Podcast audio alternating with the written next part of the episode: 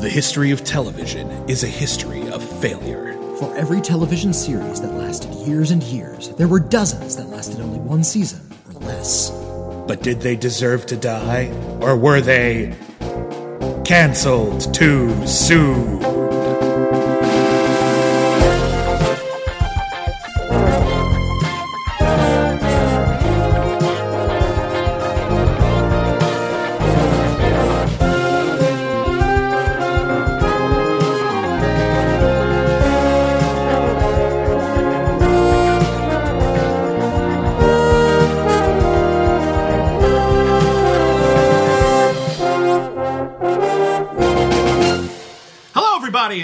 Back to Cancel Too Soon, the podcast where we review television series that lasted one season or less. My name is William Bibbiani. I'm a film critic for Crave Online and Blumhouse.com. Everybody calls me Bibbs.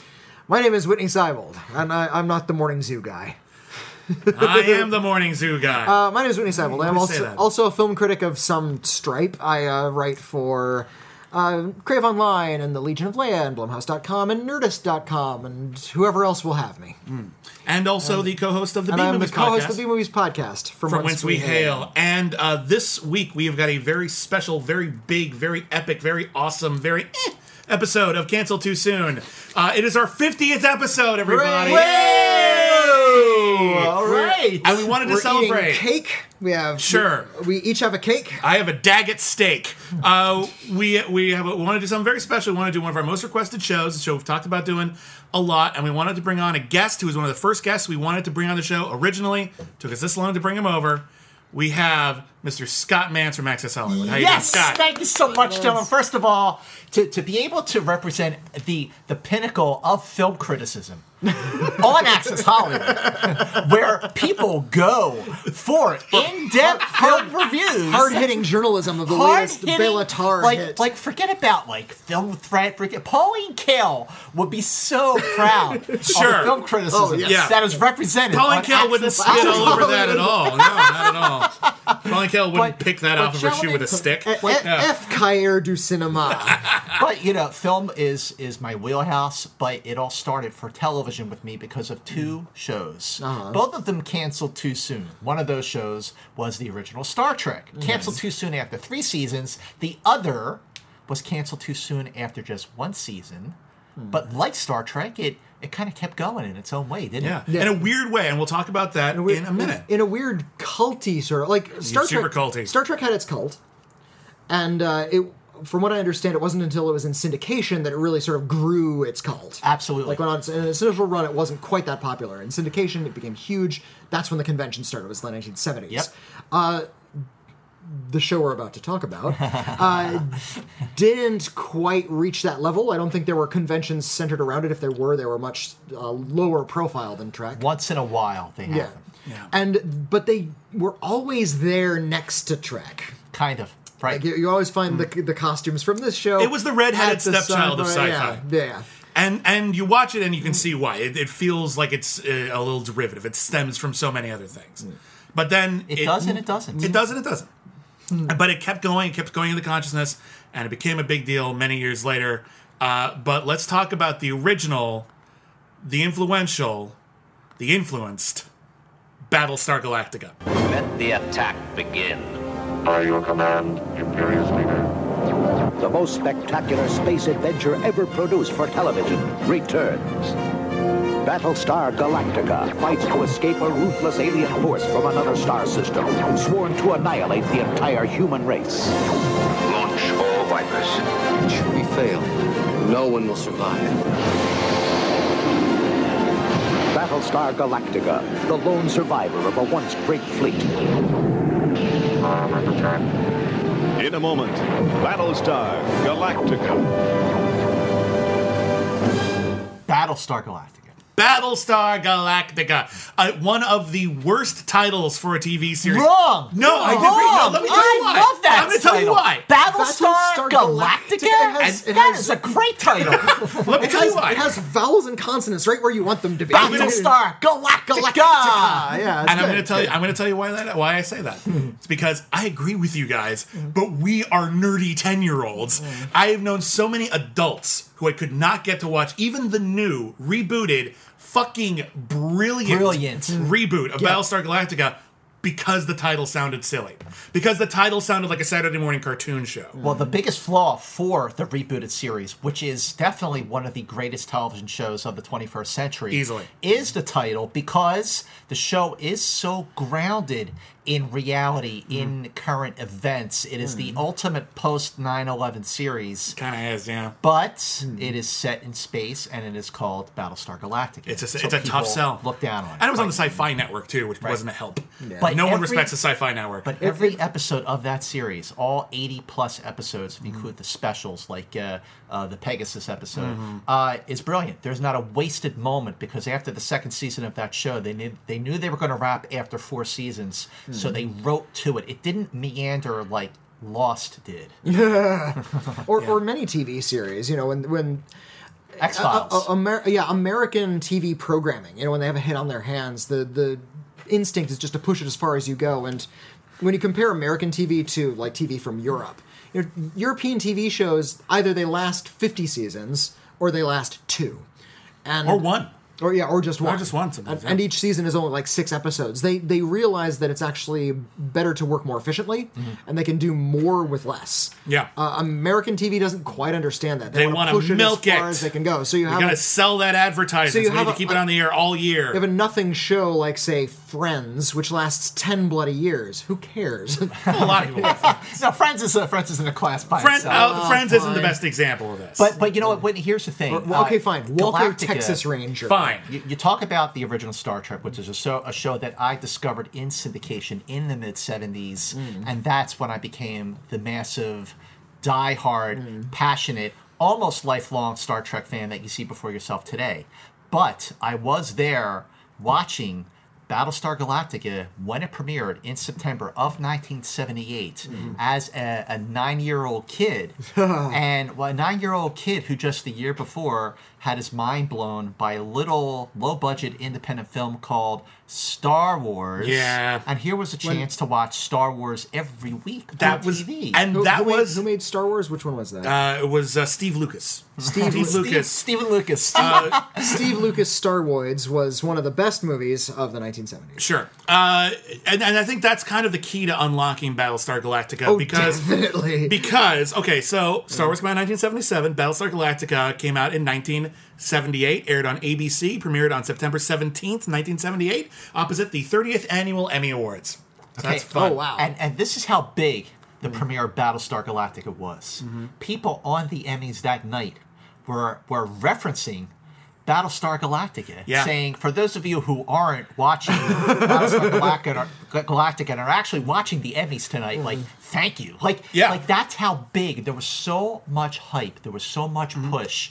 The exposure that Galactica was getting because it was start, basically pitched at and sold for better or worse. Star Wars, the series. Yeah. Star Wars, the series. So it came with uh, uh, huge expectations and also a massive budget. Yes, mm-hmm. this is not a cheap show. But today, this wouldn't be a cheap show. Right. This is an expensive production. A lot of sets, a lot of visual effects, a lot of stock footage that they'll use throughout the entire series because there's no fucking way we're filming that twice. And by the way, the stock footage was used so many times they even used it in the reboot series. Yeah, I know. It's Oh, that's really Funny. There's the same shot of the Viper landing like every episode of the new Battlestar Galactica as a gag. I, um, I thought they were really graceful about that. They were- about, they about were reusing okay. footage. They But, were but okay. you know what? Listen, if you look back at the original Star Trek, how many times did they Yes, show go around the that sa- same planet Same over planet. again, They just yeah. switch, changed the color of the planet, but it was the same stock footage of the Enterprise going from left to right across the screen. The planet was the moon of Io. Uh. they used actual, you know, as- astronometric pl- pictures. For Is that right? Yeah, No shit. but the, the the red one with the spots on it. You spots taught Scott Mantz something about Star Trek. it.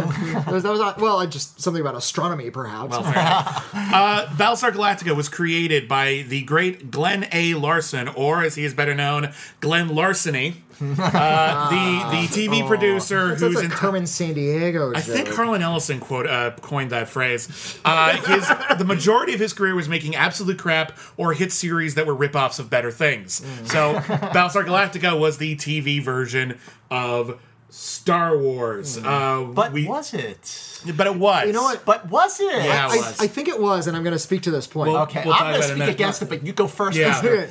Well, I, I think watching Battlestar Galactica uh, made me realize that we used to think differently about Star Wars.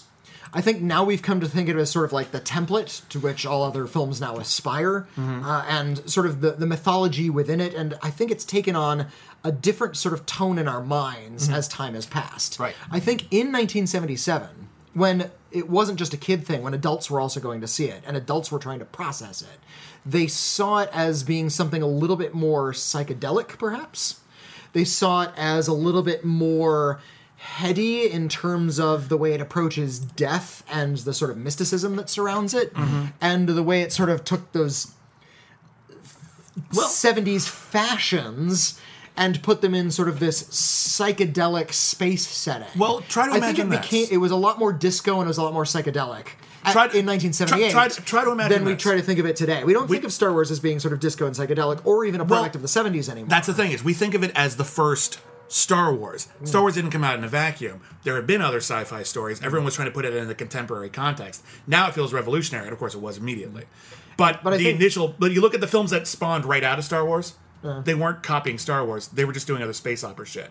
Star Crash. Yeah. Okay. Battle Uh, Beyond the Stars. Battle Beyond the Stars. Message from Th- These are very Euro trash kind of movies. Flash Gordon. Galaxy of Terror. Yeah. Well, maybe not so. Maybe not. That- Battle Beyond the Stars is great. That worm Yeah. scene is just still terrifying. to. So we've got uh, so Glenn, L- Glenn L. Larson, the producer of Manimal, who we've already covered before. My point was going to be Battlestar Galactica Star Wars and amber. It's Yeah. it's what Yeah. it- what Star Wars used to be. Well, okay, I really, real fast. I want to get through the creative talent so we can move on and have those conversations. Uh, it was also produced by Donald P. Bellisario, who produced JAG, NCIS, Magnum PI, and this will be important later. Quantum, Quantum Leap. Leap. We'll explain why. I know where you're going. Yeah, it's really fucking weird. Um, the pilot cost seven. Fracking weird to you, pal. Apologies. The pilot cost seven million dollars, which is absurd. It was originally planned to be a series of TV movies. Correct. And then they were so popular. Again, the first couple episodes were a huge hit that they rushed to make it a TV series, and therein lies the tragedy of Ben. Or does it? I'm a defender.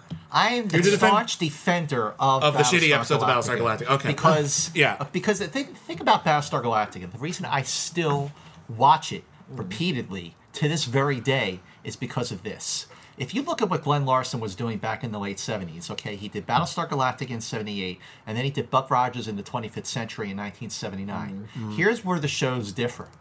Battlestar Galactica was imagined from in another star system. They had to create an entire culture. Yes. One that is sort of rooted in Egyptian culture because of the uh, the infrastructure on on the planet Caprica. But here's what's crucial: it was another culture in another galaxy that could be in in the timeline of things. It could be Earth's past. It could be ta- it took could take place in Earth's future. Now, the only thing watching that show today, the only thing that gives the time period away is the hairstyles. Yeah, hairstyles The are only- really like late if you look at Richard Hatch and Dirk Benedict's hairstyles, that's very much late seventies. The same hairstyle. However, Buck Rogers in the 25th century was it was a vision of Earth's future from the from the vantage point of the late 70s hmm. of disco. So Buck Rogers looks very dated, mm-hmm. whereas Battlestar Galactica, in many ways, is pretty timeless. Yeah. Yeah, yeah, uh, and uh, something one of the greatest strengths actually is uh, how it doesn't really play into. I, I said it was like sort of disco and psychedelia inspired, but it doesn't play into sort of the trends of the time. Mm. And I, it is so taking so many cues from Star Wars. It's actually taking that timelessness as well, because Star Wars is a long time ago in a galaxy far, far away. Mm. And even though Mark Hamill's hair is is murder these days, uh, and, and those disco survival Exactly, boots, yeah, uh, late 70s. It's it's the late seventies, but yeah, it does take Yeah. place out of time, and I think that allows audiences that suspension of disbelief a little bit more easily. Yeah. Uh, Buck Rogers, because it's set in the 25th century, and because it's so steeped in the the night. I watched Buck Rogers when I was a kid. So did I. Uh, yeah. Bitty, bitty, bitty, bitty. Twiki is great. And hold it. Whoa, Erin Gray's one with the earring in those really tight outfits. Mary, Mother of God! You stay classy, Scott. It, it, it's I think it's more fun, be, but it's more fun before those campy elements because it's the sort of dated vision of the future. It's also tongue in cheek. Like if you're That's watching, for if you're watching Buck Rogers, you know the first Un- episode, Awakening, is actually fantastic. It was directed by Daniel Haller, who directed many episodes of Galactica. But you know, it should have it, it went on to become a series when it should have just sort of ended with that first Awakening. But we're digressing. Back on point. Uh, for people who haven't seen the original Battlestar Galactica or the reboot, uh, the premise of the show is as follows: It is the distant, far reaches of space, uh, alien race that is human. And uh, presumably either inspired the human race, colonized Earth eventually, or is another offshoot of whatever race colonized Earth. Uh, there have been having a long. We, we don't know what year it is, and in fact, they don't Yeah. even use the word year. that's oh, we'll talk about that. Yahren. So, Yahren. We're gonna talk about that. So fucking annoying. Okay, so uh, I like that. uh, we'll talk about it in a bit. Um, oh boy. See, uh, uh, okay, so they've been having a long-standing war with a race of reptiles called the Cylons, or depending on who's pronouncing it, the Silence. Uh, and the the alien race of reptiles, we only ever see one of them from behind. They've actually created an army of killer robots that look awesome.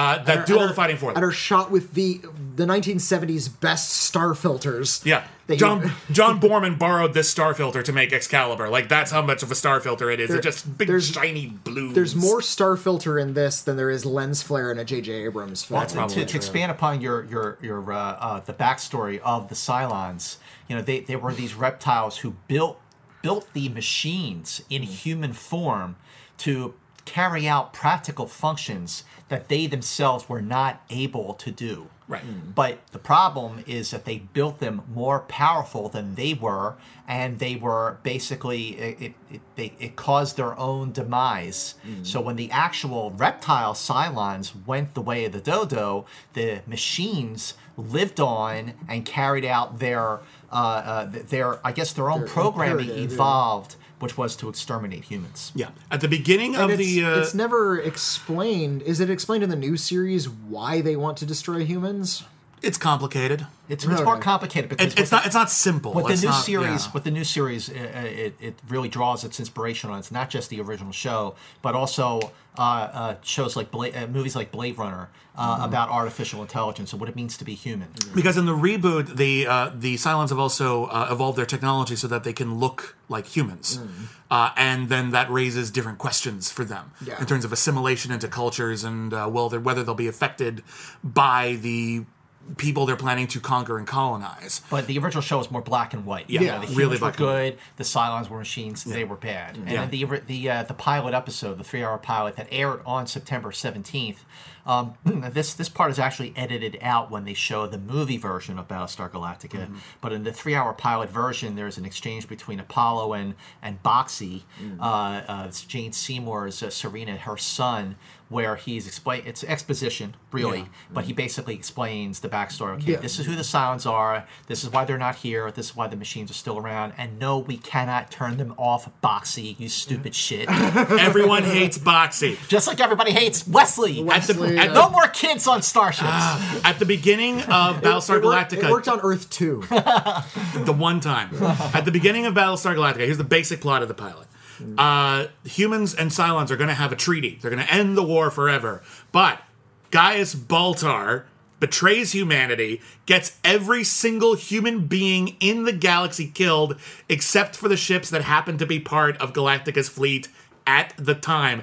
And for a shit ton of other colony planets that they run into throughout the entire series, but we're not going to talk about that, nor are we going to colonize those planets, even though that would solve all of our problems. Moving on. So they're running from the Cylons, they're, try- attacking the they're try- They're Cylons. trying to hide. They're trying to Well, hide. well, well basically, but when you're talking about Yeah. uh, Bolt- Baltar was uh, he was seduced by the dark side of the force. No, No. wrong franchise. No, it has what nothing to do with it. He's just a wanted to do, self-serving dick. He made he made a deal with the Cylons. He said, "I will help you exterminate all of humanity except for my colony." In exchange for being the leader of my colony and a leader within the Cylon Empire. And the Cylons, basically the Imperious leader, who's the last remaining real Cylon, uh, he said, do you think we're stupid that you would see your own race destroyed? Hmm. Like, no, we're going to destroy your colony too, and we're going to take off your head in the process. Yeah. Thanks for selling out your own race, but you're done. Yeah, we're not going to trust you. You're a traitor by Exactly. definition. Uh, so he has to wheel and deal and wine and dine his way in order to survive throughout the entire series, which they handled more elegantly in the reboot. But here he spends most of the series reclining in this awesome easy chair, legs akimbo. which is on the top of a, a Yeah. column. Yeah, with a flashlight on well, his it chest, started apparently. at the top of a column. Then in the later episodes, they're like, you know what? We need that soundstage for other things. Can you just make his uh, his uh, uh, leader area a little more compact? Thanks. and he's got this flashlight under his face like he's telling campfire stories. And he just says things like, Bring me the Galactica. And then the robots are like, "Pff, Fuck it, sure, But- but I don't guys, know. He's played You by an amazing Lucifer. actor named John Colicos, and yeah, his his sidekick is Lucifer, who would have scared me as a kid. Yeah, he Those- did scare me. those weird, voiced by uh, Jonathan Harris from Lost in Space. Yeah, yeah. but in, the, in the pilot episode, you got, you got to keep in mind that watching the pilot episode in 1978, again, this was Star Wars on a small screen. The the special effects shots, even though they were used, they were used uh, uh, ad nauseum in, in later episodes. They're still pretty good. they're still great. They're still great. There are some shots. There's still some like, compositing and matte lines. And There's stuff. there is a shot of a Cylon raider, you know, like one of the little Cylon fighters, Mm. doing a dive on the Galactica, and because the, the the models and the special effects were so detailed, because the special effects were produced by John Dykstra, who was a Hmm. who was a ILM guy on the Mm. original Star Wars. So he took everything that he learned on Star Wars, applied it to Galactica. So when you're having the detailed chips and the oh, the the uh, used look of the Vipers, you know that they weren't sle- they were sleek, but they looked like they'd been around for a very long time. it was a military craft. Like Yes. they'd been they'd seen some shit. and I'll tell you, I'll I'll take the Colonial Viper over the X-wing fighter Easily. It's a it's a better looking ship. It's a more It's- maneuverable shit It's a skinny little fighter Yeah. that not that you need aerodynamics in space, but Mm. for the type for for what you want a little tiny little fighter to do, Mm. it makes more sense to have a Viper than it does to have an X-wing fighter. The, the designs are so similar, though. They're they're practically the same ships in a well, lot of ways. they're both based on actual planes. the Galactica and all of the, the ships in the human armada are they're all designed after the Star Wars ships. You know that sort of plain white with a lot of detail on Yeah, it. It's sure. it's the exact same aesthetic. Those ships could be in Star Wars or Star And I- Trek, to be fair. no, Star Trek was a little bit more even innovative with their design. They were kind of spindly and weird looking. uh, But- they, they weren't these sort of big chunks with a lot of little chunks on top of them. Uh, so, and and those Vipers look like they could have come out of Star Wars as well. And they- I- so I- I he, love di- the he didn't just take what he learned from Star Star Wars. He took Well, every design element from Star Wars and Let's just talk lifted about this it for a second. wholesale. Because actually, after uh, Battlestar Galactica was released, 20th Century Fox sued Universal Oh, for stealing Yeah. 34 distinct ideas from Star Wars, and Universal, to their credit, countersued, said, "No, you guys ripped off our movie Silent Running, also all the shit from Buck Rogers," and it ended up sort of settling out of It went on for years. It went on Yeah. like long after Galactica was even canceled. In fact, I think they actually tried. Like they, they all gave up on it, but it was still on the books. And, you It's an ongoing court there's- case. There's a lawsuit that goes like it, as as Galactica was progressing into its uh, run as a series. You know, there was an episode that took place on an ice planet. Well, Mm-hmm. the next movie into the Star Wars saga took place on an ice planet. Yeah. so then they're like, oh well, like who, who's going to get who's going to get their their thing out there first? Well, Galactica because it was a TV show. Yeah. But the, the, the story of Galactica, you know, people say, oh well, it's a ripoff of Star Wars, but basically, Glenn Larson was uh, a Mormon, and he took a lot of the spiritual ideas hmm. presented in Galactica from his own faith, hmm. and a lot of the values. They're subtle, but they exist, and they're they're brought to the fore in a later two part episode that I think represents the pinnacle of Galactica, hmm. called War of the Gods. We'll get to that. Yeah. Yeah. but but the the idea that okay, well, you got these twelve colonies in space. The human race is almost annihilated. Adam, otherwise known as Adama, decides to uh, base, uh, uh, uh, build a fleet, uh, an armada, leading an exodus out of their twelve colony star system to find the lost thirteenth colony which settled on a distant planet called Earth. The original concept in the early 70s was that Adam, as the character was, was leaving Earth uh, after a massive destruction to find life elsewhere.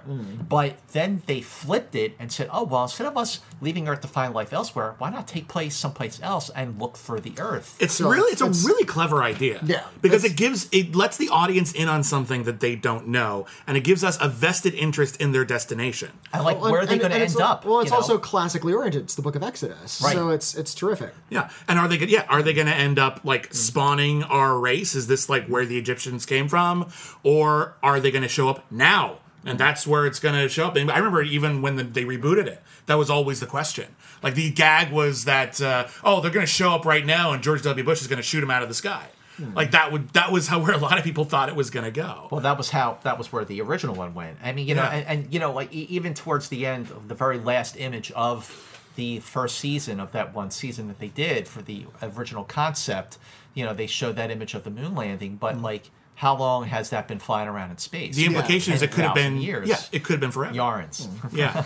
Okay, Well, so all, all, all I took that to mean is that this is the future and not the distant past. right. Mm-hmm. uh, let's talk a little bit about the uh, terminology that they decided to make up for us. Excuse me. Uh oh, here we go. We're at the- Well, first off, I will say it's really, really clever that they made up their own swear words. Excuse me, I have a really big cough coming. frack. Felgercarb.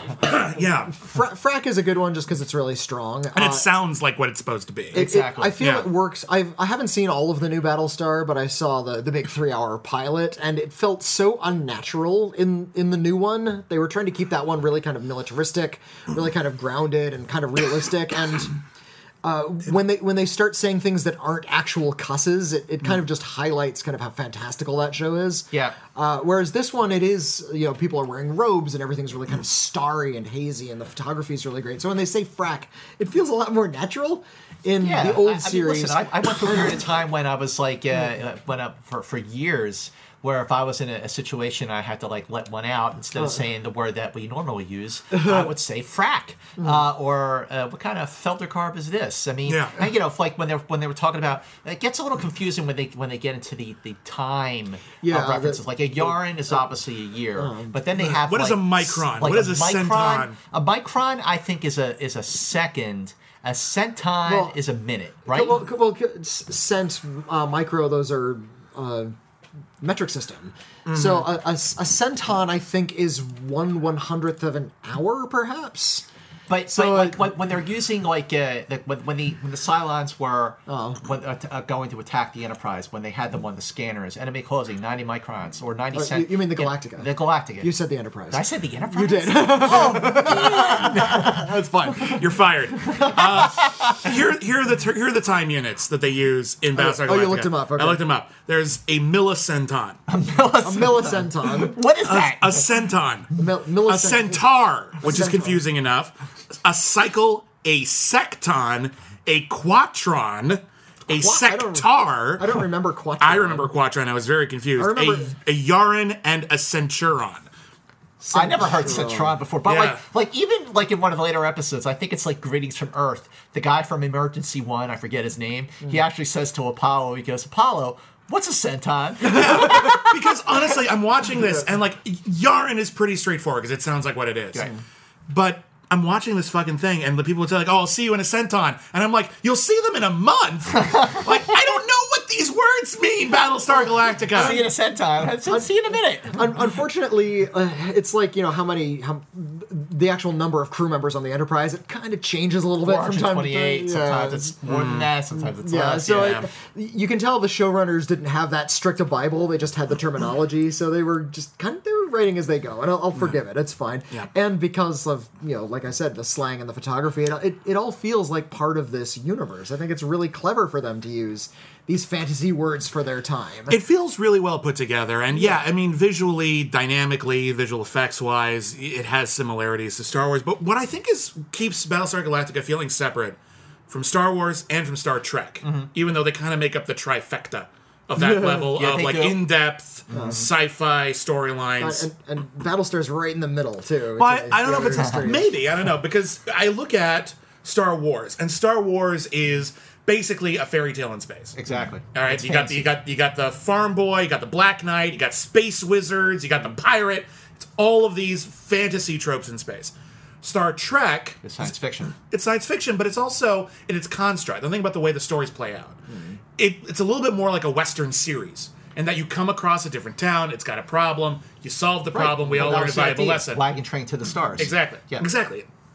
Battlestar Galactica, and I think it loses its way a while. And I think this is one of the problems with it. and I think it's one of the reasons why it had trouble keeping its audience. Uh, it started off as this is the war show in space. Mm-hmm. This is combat. This is a different mission every week. Right. This is war and its consequences, and people will die. Mm-hmm. That is when whenever Battlestar focuses on that, it is great. It's really, really great. That's when whenever I think it loses- weakest, actually. Whenever it loses its way, it turns into stupid bullshit space cowboy episodes with Well, glitter hats. there were glitter spangled All ten right, gallon yeah, hats. There, are, there are some stinkers there. but Okay. also some brilliant episodes. When, when Thor Boy shows up, I kind of winced a little bit. But uh, the the kid with the big wings and the Oh, big he looks like a feather- Valkyrie, feathered yeah. cape and- lords. Yeah, we're getting we're getting hit. But but the thing about about the pilot episode, which is called Saga of a Star World, that's the name of the three part episode, or, or, or or the film. You know, because they did show it in theaters in Sensurround. Mm. I got to tell you, when I did see it in theaters in Sensurround in 1979, it was after the show oh, was already canceled. Yeah. Oh, but shoot. it was shot for television, and this thing played like gangbusters on the big screen. It looks great. There's a on great the big there's a great. Blu-ray of it. They remastered it. It looks fantastic. It, looks sounds great. fantastic. It's a, it's an impressive production. That's They, although they sure. changed the aspect ratio, which kind of bugged think me. a they little bit. did, Yeah, Yeah. they did expanded because the they want to make it sides, hit they- the they went you know uh, uh, fit the, the widescreen TV, and they Yeah. you, you lose some things. But let's talk about something that's really important with Galactica. People focus on the special effects, people focus on the mythology, and and they still do talk like we will talk about about the lawsuit between uh, uh, Star Wars and, and, and Galactica. But the thing that appealed to me as a kid, and this is the reason I loved Star Trek so much, was I liked the characters. I liked the characters. Watching Star Trek, watching the friendship between Kirk, Spock, and McCoy. I these guys were my friends. I wanted to be Captain Kirk. Watching Battlestar Galactica, the friendship, especially between Starbuck and Apollo. Now everybody says Starbuck was he was like the Han Solo character. Uh, he was different. I mean, he was he was a little bit of a rebel, but he was more of a of a loner. He was more of a cowboy. He was a of- he I was saw- a womanizer. I saw He more a- of his I more of Starbuck. a, a knife though. Like he was the one who was always getting into trouble because he was a little socially Reckless. awkward and yeah. Right. I wouldn't say socially. No, he was he was But reckless. but, Star, but he was he was an idiot in a lot of situations, Yeah. but he was a, he was great in a battle. So you needed him around, and you respected him, and you liked him, and you forgave him when he did stupid shit, and ended up being the sheriff of another cowboy planet, a completely different cowboy planet. So Star Oh, that, that's yeah. That's that's a another lot of one. cowboy so. Starbuck was the Raphael. sure, sure he And was. Apollo was the Leonardo. Well, Apollo, Uh, Apollo is the hero. He's the Yeah. hero Yeah, type. he was the he's, hero. He's handsome. He's charming. He does the right thing. He He's believes in doing the right thing. And yeah, you look up to him. And I think it's interesting that when you look at his storyline begins in the pilot and ends by the second episode because he finds love. He marries Serena, played Played by Jane Seymour. Jane Seymour, Dr. Quinn Medicine Woman, if you don't know her. Uh, and uh, he ends up, uh, uh, in the course of it, adopting a young boy, Boxey, the most annoying character we've encountered since Max from Dracula the series. Noah Hathaway. Yep. Who is also Atreyu in Neverending Story. Yep. Uh, and then she dies, mm-hmm. so he can keep dating, which is great for the show. but now he's got a son. And An adopted son. Yeah. on two, on one level this works, and on one level this drives me up the goddamn wall. this is my adopted daughter Margot. Yeah. The, uh, Yeah, yeah. from talk Rogue- about For- First off, they completely forget he's an adopted son, and they keep pretending like he's the closest member of the family, which mm. is nice, actually. Because as a father, he actually has some nice beats with Boxey, and he's trying to like be a good father, hang out with him, take him on missions even when it's fucking stupid. and it also it also solidified Apollo's relationship with his father, Yes. Commander Adama, played by the legend Lorne, Lorne Greene, Greene. Yeah. who was on Bonanza for what, like twenty six years, or Something like that. It's insane. Yeah, insane. Yeah, uh, and all of that, all of that stuff is great. All the father stuff is great, but then he had nowhere else to go as a character. He just became this father type, and that's fine. That's fine. He can be that kind of stoic hero, and he left all of the the flaws to Starbuck, who was of course played by Dirk Benedict. And he was who- great in the role. He was who would of course become uh, face, Face man, Man in A- A-Team. A-Team, and then never really have that big a career outside of. He was in like two of the most iconic roles of like that 15 year period, and then just never capitalized Yeah, on it I feel terribly bad well. about that, because he's I- handsome, he's he's, charming. Well, He's a good it- actor. It was you know Shatner syndrome. You know, you can only play Typecast. that one role. You can only play typecasted. handsome guys who do awesome stuff. Well, There's a lot of roles for that. he, he had he had that sort of friendly, approachable look, and he's so handsome that it might have hurt his career. Actually, Maybe. But he's he's too good looking. You can only cast a good looking guy in certain kinds of roles. Yeah. However capable an actor he may have been. But but, but when you when you watch when you watch the pilot episode episodes, Mm. you know they put a lot. They crammed a lot into that. The destruction of the Mm. the destruction of the twelve colonies is Act One, and, and then we get to do a gambling planet. but but yeah okay okay we'll get to that. But In the before you to pilot. they in the pilot you get to you have to go through the Nova Madagon to get to Carillon. Carillon is where The they Care have- live, right? That's, That's where Carolot. the Ovions- Oh, Carolot. Sorry. Okay. uh, the the Ovions are are sort of uh, human uh, humanoid insects who uh, feed off of humans, but they also the planet has a lot of tylium. Uh, tylium is the fuel that drives the uh, the, the the the the ragtag fleet on a lonely quest that we see in Battlestar Galactica. Resources are a source of a lot of uh, uh, plot in the show. We're out of water. We're out of whatever, Which and I, that's something. which I appreciate. That's something they forgot about in Star Trek Voyager. Yeah, after season one of while, yeah. Voyager, they just pretended resources were never Well, an that's why Ron again. Moore did Galactica. Yeah? He did Galactica the way he wanted to do Voyager. Yeah. Oh, show when you okay. show the Starship Voyager getting wear and tear because it's out in the middle of nowhere Yeah, and yeah. there's no there's no starbase to dock onto to repair the ship. So that's You what I always wanted from. Voyager. Yeah, well, then you should watch more Battlestar. How are they going to get? I'll tell you. Witney, the, the reboot Galactica is it's like you said, it's, Yeah. it's brilliant. But It really you know, is. so so you get to uh, uh, you know the, the the end of the of that of that premiere episode where. Uh, they blow up the planet uh, to destroy the the Cylon base star, and uh, that has the Imperious leader on it. But you know he's not really dead because there's another Imperious leader. We forgot to mention the Imperious leader is voiced by and later played by Patrick, Patrick Macnee, Macnee. from the Avengers. Okay, yes, awesome. his voice, you know, Patrick Macnee, his voice as uh, as the Imperious leader, the final annihilation of the life form known as man. What's really weird is that Patrick Macnee, Macnee also does the opening narration, which explains the plot. Yeah, there are You know? those who believe that life, Life here began began, out there. there, Which is- all across the universe. Which is really weird because there's no reason Adama shouldn't be doing that voiceover. It makes and in- sense if Adama's and in going to do this voiceover. Like, mo- why is most why is the villain doing this heroic voiceover about these? guys? That makes no sense that's to me. like that's like having uh, Sulu do Space: The Final Frontier. Yeah, it's a little random. Like it's fun. No, not even Sulu. It'd be like having um. Be like Having, Harry, uh, Harry It'd be like having did. Khan. Yeah. do it. having uh, Harry Mudd. Like, yeah, that's it. Space, Yeah. the final frontier. Oh boy. um. Okay, so uh, after the first episode of Battlestar Galactica, we had the next one, and the first three are big event episodes. exactly. Yeah. so we lead to the second episode, which was. Lost Planet of the Gods. Thank you very much. two part episode. Yep. Which uh, now now when uh, Jane Seymour played uh, played uh, uh, Serena. Serena. in the pilot episode, she she thought, okay, you know, I'm doing this like TV movie and, and it's going to be great. But she did not want the character to be on the series on a weekly basis. Yeah, she was interested in doing a show. She wasn't interested in doing the show, so she she said that she would do the second ep- the story, which is Lost Planet of the Gods, uh, and the, uh, and the condition that our character was killed off. Uh, spoiler alert. Um, That- but we assume people have seen the series or that they're never planning to. but but now now Lost Planet of the Gods, there it has its merits. Uh, I think you know definitely when it, when you get into like the void and uh, the star, you know, and the, you know they go to Egypt and all the hieroglyphics, you know, really ties into the mythology that we would later find on that we would eventually sooner or later find on Earth. But the thing uh, now that this episode basically the uh, the uh, couple of uh, Viper pilots, uh, Boomer and Jolly, are on uh, an asteroid where they're surveying a Cylon uh, base. And when they get back to the Galactica, they unfortunately bring a disease with them that wipes out, not wipes out, doesn't kill, but it, it, it completely incapacitates all of their Viper all pilots. the male, Male pilots. Viper pilots. Well, they have no female Viper pilots at the Yet. time. That's the thing. Yeah. So basically, like Boomer, like uh, uh, Apollo and Starbuck don't happen to not be in the room. Hmm. Everyone else. So the Cylons Attack now were screwed, and they have to recruit everyone they can get. And the only people who have any flight training Are were a bunch of women. pilots. Were shuttle pilots who were a bunch of women who we recruited uh, beforehand. So now they have to take a crash course in. Viper pilots. And it's interesting because on one hand, it's cool because you know it's it's you know treating women equally, and they're going to get to be all these badass characters.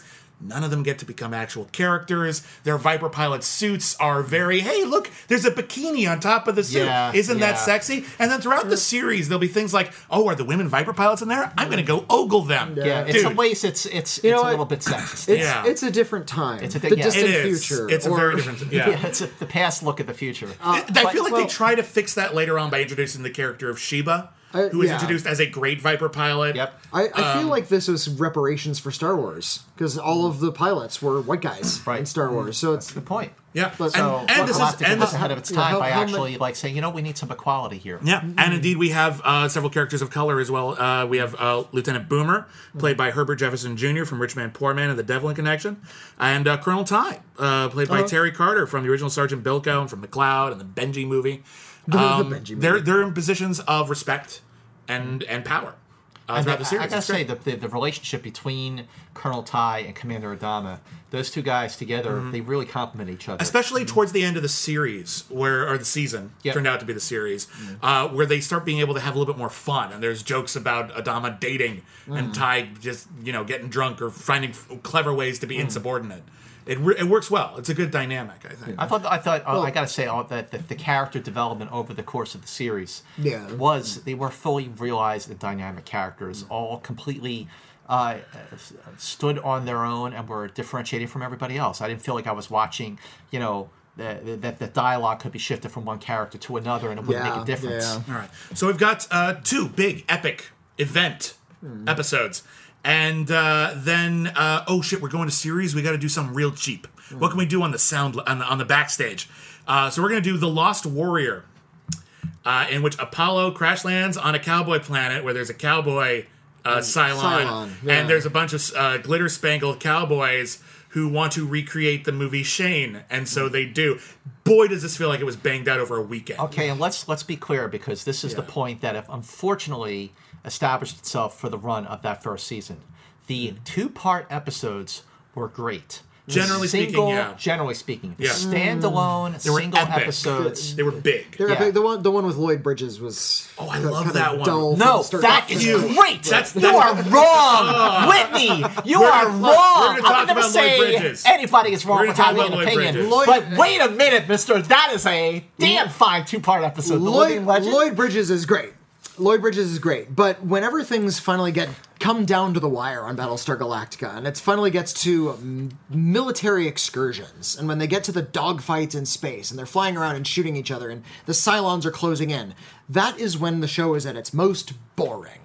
I will say this with that. because because it became routine. It became routine. It- It's the it same became- action over and over again, and they became let it go on a really long There- time. the- yeah, They it's did, it's absolutely. rather than have that just be like one one hour episode, they have to be these big events. There's these two power episodes, Mm. and it's just all action. And all we all I'm really waiting for is what's going to happen at the end of this battle. Well, Well, who's you- who's going to die? Who's going to be surviving? What is the plot twist you're pointing me toward? And the plot twist was always, oh well, we got Baltar back. Well, you're also you know, it's like it was just something little. Doesn't you know, really feel like enough. Yeah. Yeah. You're, you're also hitting on something that, that proved to be the undoing Mm. of the show, or, or part of the show, which was the threat of the Cylons. You know, when you're mm. watching Saga of the Star World, and they destroy the 12 colonies of humanity, mm. the Cylons are, are a force to be reckoned with.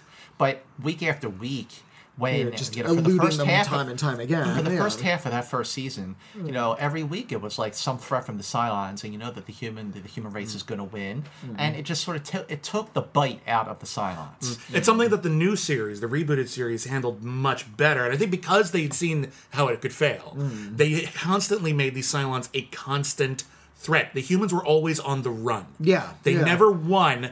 They they were like there was like three strategic military victories throughout the first two seasons of Battlestar Galactica for the humans. Oh, for the for the And, reboot, yeah. and, and an- another problem is, you know, the, the Cylons, they're being, we see them so often, and uh, okay, we need new Cylons. Okay, this one's gold and has a deeper voice. Right, it's yeah, like, yeah. uh, it's, Yeah. not really innovating, guys. but the hard also- to do. and, the- uh, but then as we go on, we have to have more and more characters. We have to have new stories, and we learn that the Cylons weren't all that successful in wiping out humanity. They're they visit- everywhere. they visit colony after colony after colony where a- there's people still alive. There's people living with Cylons. it What- what- completely undermines What, the exactly are the they show. trying to do? The Cylons. It completely undermines the wanna- premise of the show that there are this many colonies of human beings Mm. on inhabitable planets that we can go to. Mm. There's really just oh we're gonna go find Earth. There's literally 20 planets within walking Yeah, see, when, when we got to the two part episode with the Terrans, that was kind of interesting because Yeah. we're in this new frontier. Right, right, And, exactly. Yeah, and you know now, now there's new a new different. threat. So now we have Cylons and this other space Nazis from Terra. So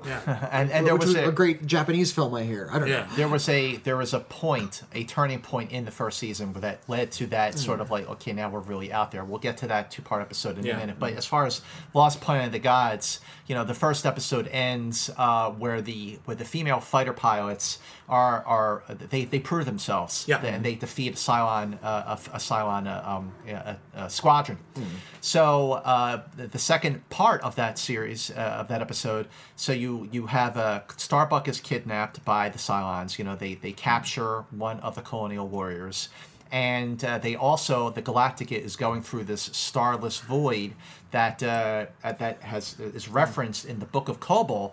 Which is their Bible, basically. Which is their Bible, Yeah. and uh, they're basically uh, Adama is following a hunch that they should go into the void, and that's where they find the lost planet of the gods, which uh, could find that where they could find clues to the where Earth is, which is what they're looking for. Yeah. But you know, the end of this episode, Lost Planet of the Gods, Part Two, is is the the, the most emotional moment I had watching uh, any episode of Galactica until the return of Starbuck in Galactica 1980 because when Serena dies and it's the end of the episode and Serena dies and Apollo goes out to Boxey and you know and, and he's like crying I don't want her to die. I don't want her to die. I don't want her to go.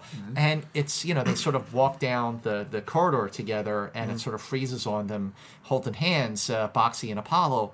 It was a, it was a really emotional moment I yeah. thought No, I agree, and I think that that's set up real, real well in this episode. And I think all of these filler episodes do a great job of undermining that because by the next episode, Boxey's over it.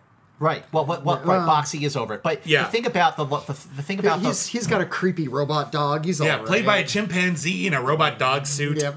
but the I thing about the, the, the, the Lost Warrior is you know this is the standalone Apollo episode. Uh, most of it takes place on this planet. Uh, Apollo sort of uh, uh, crash lands. His Viper is out of fuel, and he uh, uh, takes uh, shelter with a woman whose husband was a colonial warrior and whose son reminds Apollo a lot of Boxey. And it turns out uh, there is a Cylon on the planet that uh, that is was the survivor, if you will, of a crashed raider, and it sort of had dents in his head, so it's it wasn't fully aware of what it was. And now it thinks it's a cowboy. It's I think it's it's a, it's a bodyguard for, For the cowboys. town for the town uh, um, sort of, cowboys. mafia The, leader. the, the Ben know? Gazzara The- the cowboy character. mafia. Yeah, right. So so uh, but you know, I I found that that while I enjoyed this episode, as the series went on, it sort of uh, made me realize that between Apollo and Starbuck. Uh, I felt that Starbuck was the more fun character to watch. Yeah, Yeah. exactly. Because Yeah. Apollo's got to be too pure. Like when when Yeah. when Starbuck had his moments by himself, which he had a couple of times, uh, it was more he, it was more fun to watch him Yeah. on his own than it was to watch Apollo on his own. Let's move on. Uh, the next episode is another one where someone crash lands on a planet and gets stuck on one of Vault the Old West sets on the lot. Uh, this one, it's Starbuck. And he is imprisoned on a penal colony, which is actually a fun Star Trekky kind of premise, though, because everyone in the hmm. penal colony didn't do anything wrong. Their ancestors did, and this is just what life Yeah. is now. That sounds like a second season Star Trek That, episode. that sounds like a pretty good like second like season Star Trek episode. you know, Gamesters Yeah. Triskelion. or, or, or Voyager, frankly. It's like, we, we crash land on this planet, this prison, and we're oh well, we're serving out a life sentence from generations ago. Yeah. It's- and it turns out they're on a satellite that's unmanned. But what makes this episode really fun is uh, Apollo. Oh, so, sorry, Starbuck is is recruited to go on a reconnaissance mission uh, in a goosed up colonial viper Yeah. that is twice as fast as the normal vipers. The flip side to that, or the the consequences that they remove the laser generators. And I love that scene of when when Starbuck takes off. and He goes, "Oh, okay, yay! Oh, you remo- remove the laser generators and." Uh, you're unarmed, you know, and he Yeah. flies off. But then there's this relationship. Oh, yeah, because now it's- Starbuck and Cora. Okay, so Cora C- is C O R A, the uh, artificial intelligence okay, on and his ship. and let's talk about this for a second Whatever because happened to Cora? He's yeah, completely forgotten about it. It's really fucking important. He builds this is a whole episode is about him building a relationship with this artificial intelligence voice on his Viper, and that it's never mentioned again once. Also, interestingly enough, Glen A. Larson would eventually create Knight Rider, and this is Knight Rider in space. Oh my God, you're It- right. it- it even has Oh my the- God, you're right. Yeah. It has the same little like she's kind. I Yeah, the, say- the way the way the vo- the voice the talks voice, like and the red little- lights yeah, the go little up. red Oh lights, my yeah, the little and, display. and, and you know what's weird? You know what's weird? There's a, there's that line. Uh, something tells me you shouldn't touch turbo boost, Michael. They constantly have turbo boost shots, Yeah. shots of hitting turbo boost in their Viper. It's weird. I- It's I like- really weird. I like their little joystick that they Yeah, all and it's con- fun. constant shots of their thumbs Right. hitting their Hitting joystick. the, the turbo and the fire button. And- Uh, and th- heaven help you if you hit the wrong button. they're right next to each other. No, no, the self destruct button was right there. It's like, Uh, "Fo- follow me in turbo. Okay. Oh, I just shot you. I'm so sorry. we move on to what in, is in some respects one of the most epic episodes. They've got the two-parter Gun on on Ice, Ice Planet, Planet Zero, Zero. which is their Guns of Navarone in space. Or Ice Station Zebra in space. Also true. Uh, but basically, yeah, there's a giant gun on Ice Planet Zero.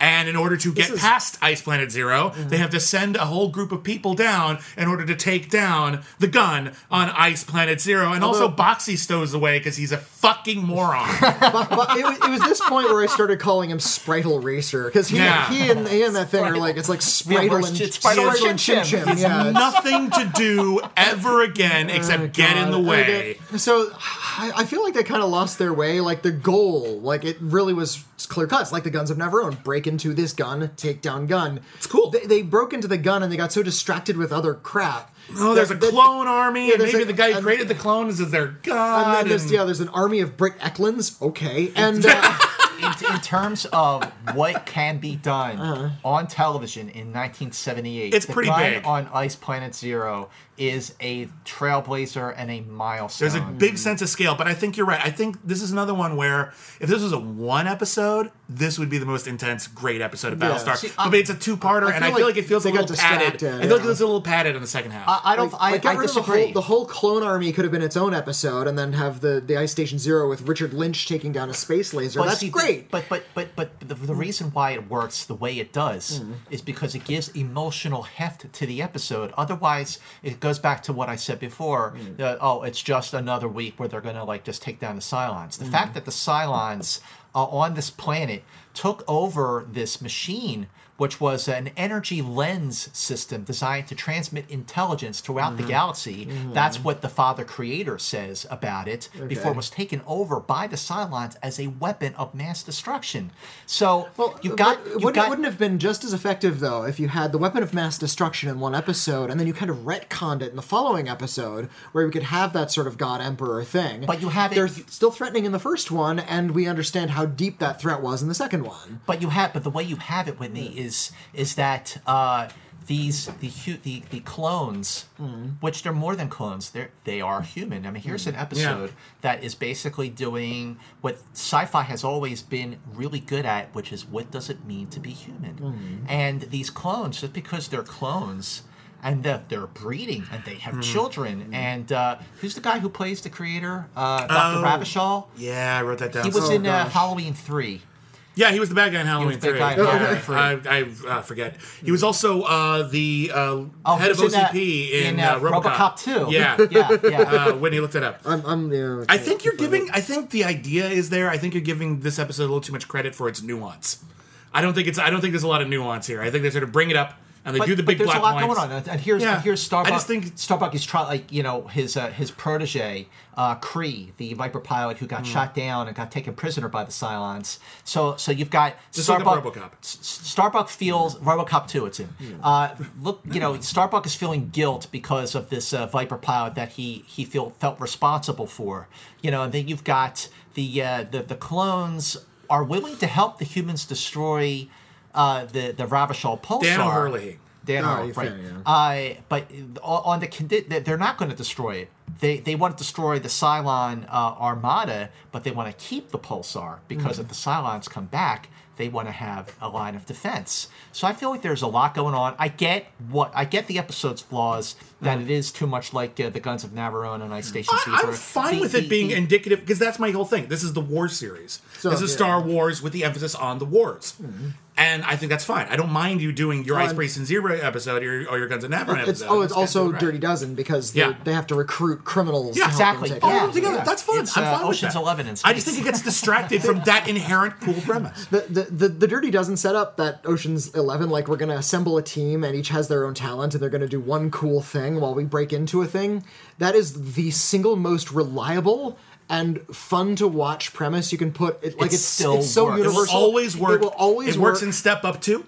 It works in It works in five. it- yeah, it will mm-hmm. always work. Assemble the team, get them to do cool shit, challenge them, big action sequence at the end. You're mm-hmm. done. Perfect movie. I can't Yeah. wait to see how they apply that to Ocean's Eight, the all-female Ocean's That'd Eleven. Uh, uh, but yeah. there's only eight of them. Which I think it's a whole other interesting. I think it's interesting that uh, yeah, we get because we had 14? we had eleven, we had twelve, we had thirteen when it was dudes. Now that it's women, they got to make thirty percent less. You know what? what the fuck? Oh man, you're ouch. so right. To be Man, fair, to be fair, there were women added to the teams. We had uh, Julia Roberts was one of the eleven. No, she wasn't. I should be. No, she there was- counted- count them. She or was not part of the or 11. She was in the twelve, I think. when She might had have been to- considered- when she had I to think they added- impersonate Back Julia to Roberts. the gun on Ice Planet. We're moving Zero. on. uh, anyway, it's a good episode, and we're gonna move. We got to move on because there's a lot to get through. Uh, episode ten, the Magnificent Warriors. I hate this episode. You hate this I hate episode. It's my this is the episode. There's something. Uh, they've lost their food supply, Mm-hmm. uh, and uh, a woman has a thing that Brett a rich Somers. a rich woman has a thing that they can sell to a planet. Uh, which they could easily colonize, but whatever. Mm-hmm. Uh, to get their thing to get them food, they need food, and she'll only do it if Adama agrees to date her. I, I, I, Bibbs, I If- hate if- this episode. If they had gotten Bea Arthur or what Brett Somers didn't do it for you, yeah, If they had like a, a, a it still would have been bad. or or, or uh, Carol Burnett, you know, get a really good comedian.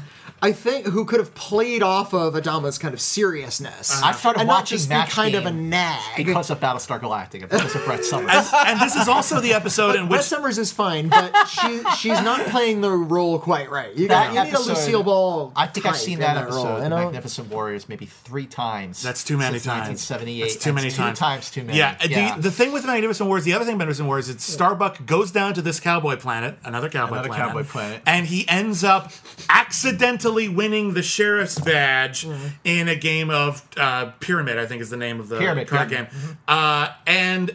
He can't get rid of it. It's like the fucking curse in Night of the Demon. Like no, like, I'm just like, just fucking throw it to the ground. Who gives a shit? You don't have to be their sheriff. Why are you doing this? No one cares. Oh my god, my voice is stuck. Guys, uh, we interrupt this program to bring you a very important nod that we have not yet mentioned in the annals of Battlestar Galactica. One of the reasons the, why the merchandising. the score. Oh, the score. Oh, the Oh, score's great. Music. Yes. Music score by Stu Phillips. Mm-hmm. Who also did is- Beyond the Valley of the Dolls and the theme from Knight Rider. It is fantastic. It is good. orchestral, and yes, Yeah, it's it's very really much good. John Williams. Mm. And also credit goes to Glen A. Larson. Apparently, I think he hummed it. Yeah. Well, well whoever Well, it's, hummed it, it's, hummed it's like when like Roddenberry has a co-writing credit on the Star mm. Trek music because he wrote lyrics that, That were no one has ever used. No one Yeah. ever used because he just wanted half of the royalties. Asshole. But in terms of Stu Phillips' contribution to the like week after week, I mean, as the as the season went on, he started they started doing what Trek did and using scores from different episodes as incidental music for new newer ones.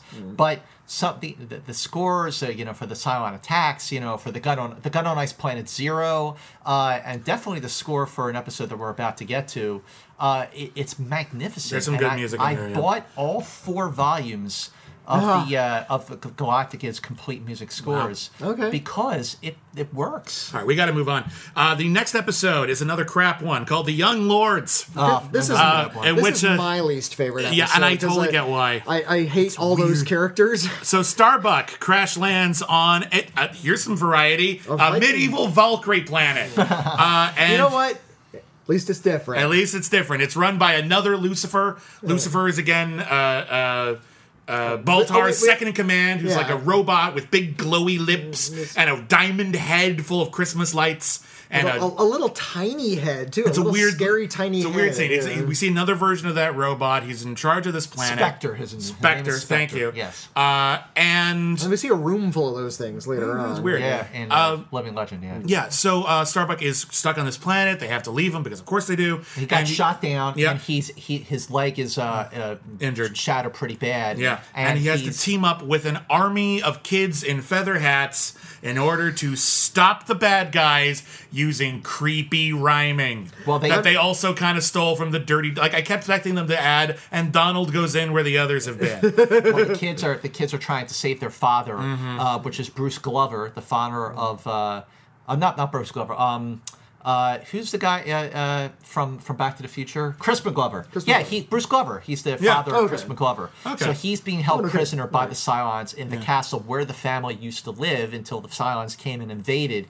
So now the the kids, led by uh, Kyle, the, the the oldest son, they AKA want to, not Roddy McDowall. They want to, to yeah He does look like Roddy McDowall. It's like a blonde, creepy Roddy McDowall. Yeah. They so like a blonde want- Roddy McDowall. Yeah, other words. it is. Shut up. Hey, they want to trade Starbuck for their father, and then Starbuck gets wind of this and says, "Kids, do you realize that the Cylons are not going to stand by this uh, deal? They're going to kill you. Hmm. So let's rescue your father and destroy the Cylon Uh-huh. Armada," which they do. Using creepy rhyming. Creepy rhyming. It takes Yeah. all the. Again, this is an episode that really does take the bite out of the Cylons. Yeah.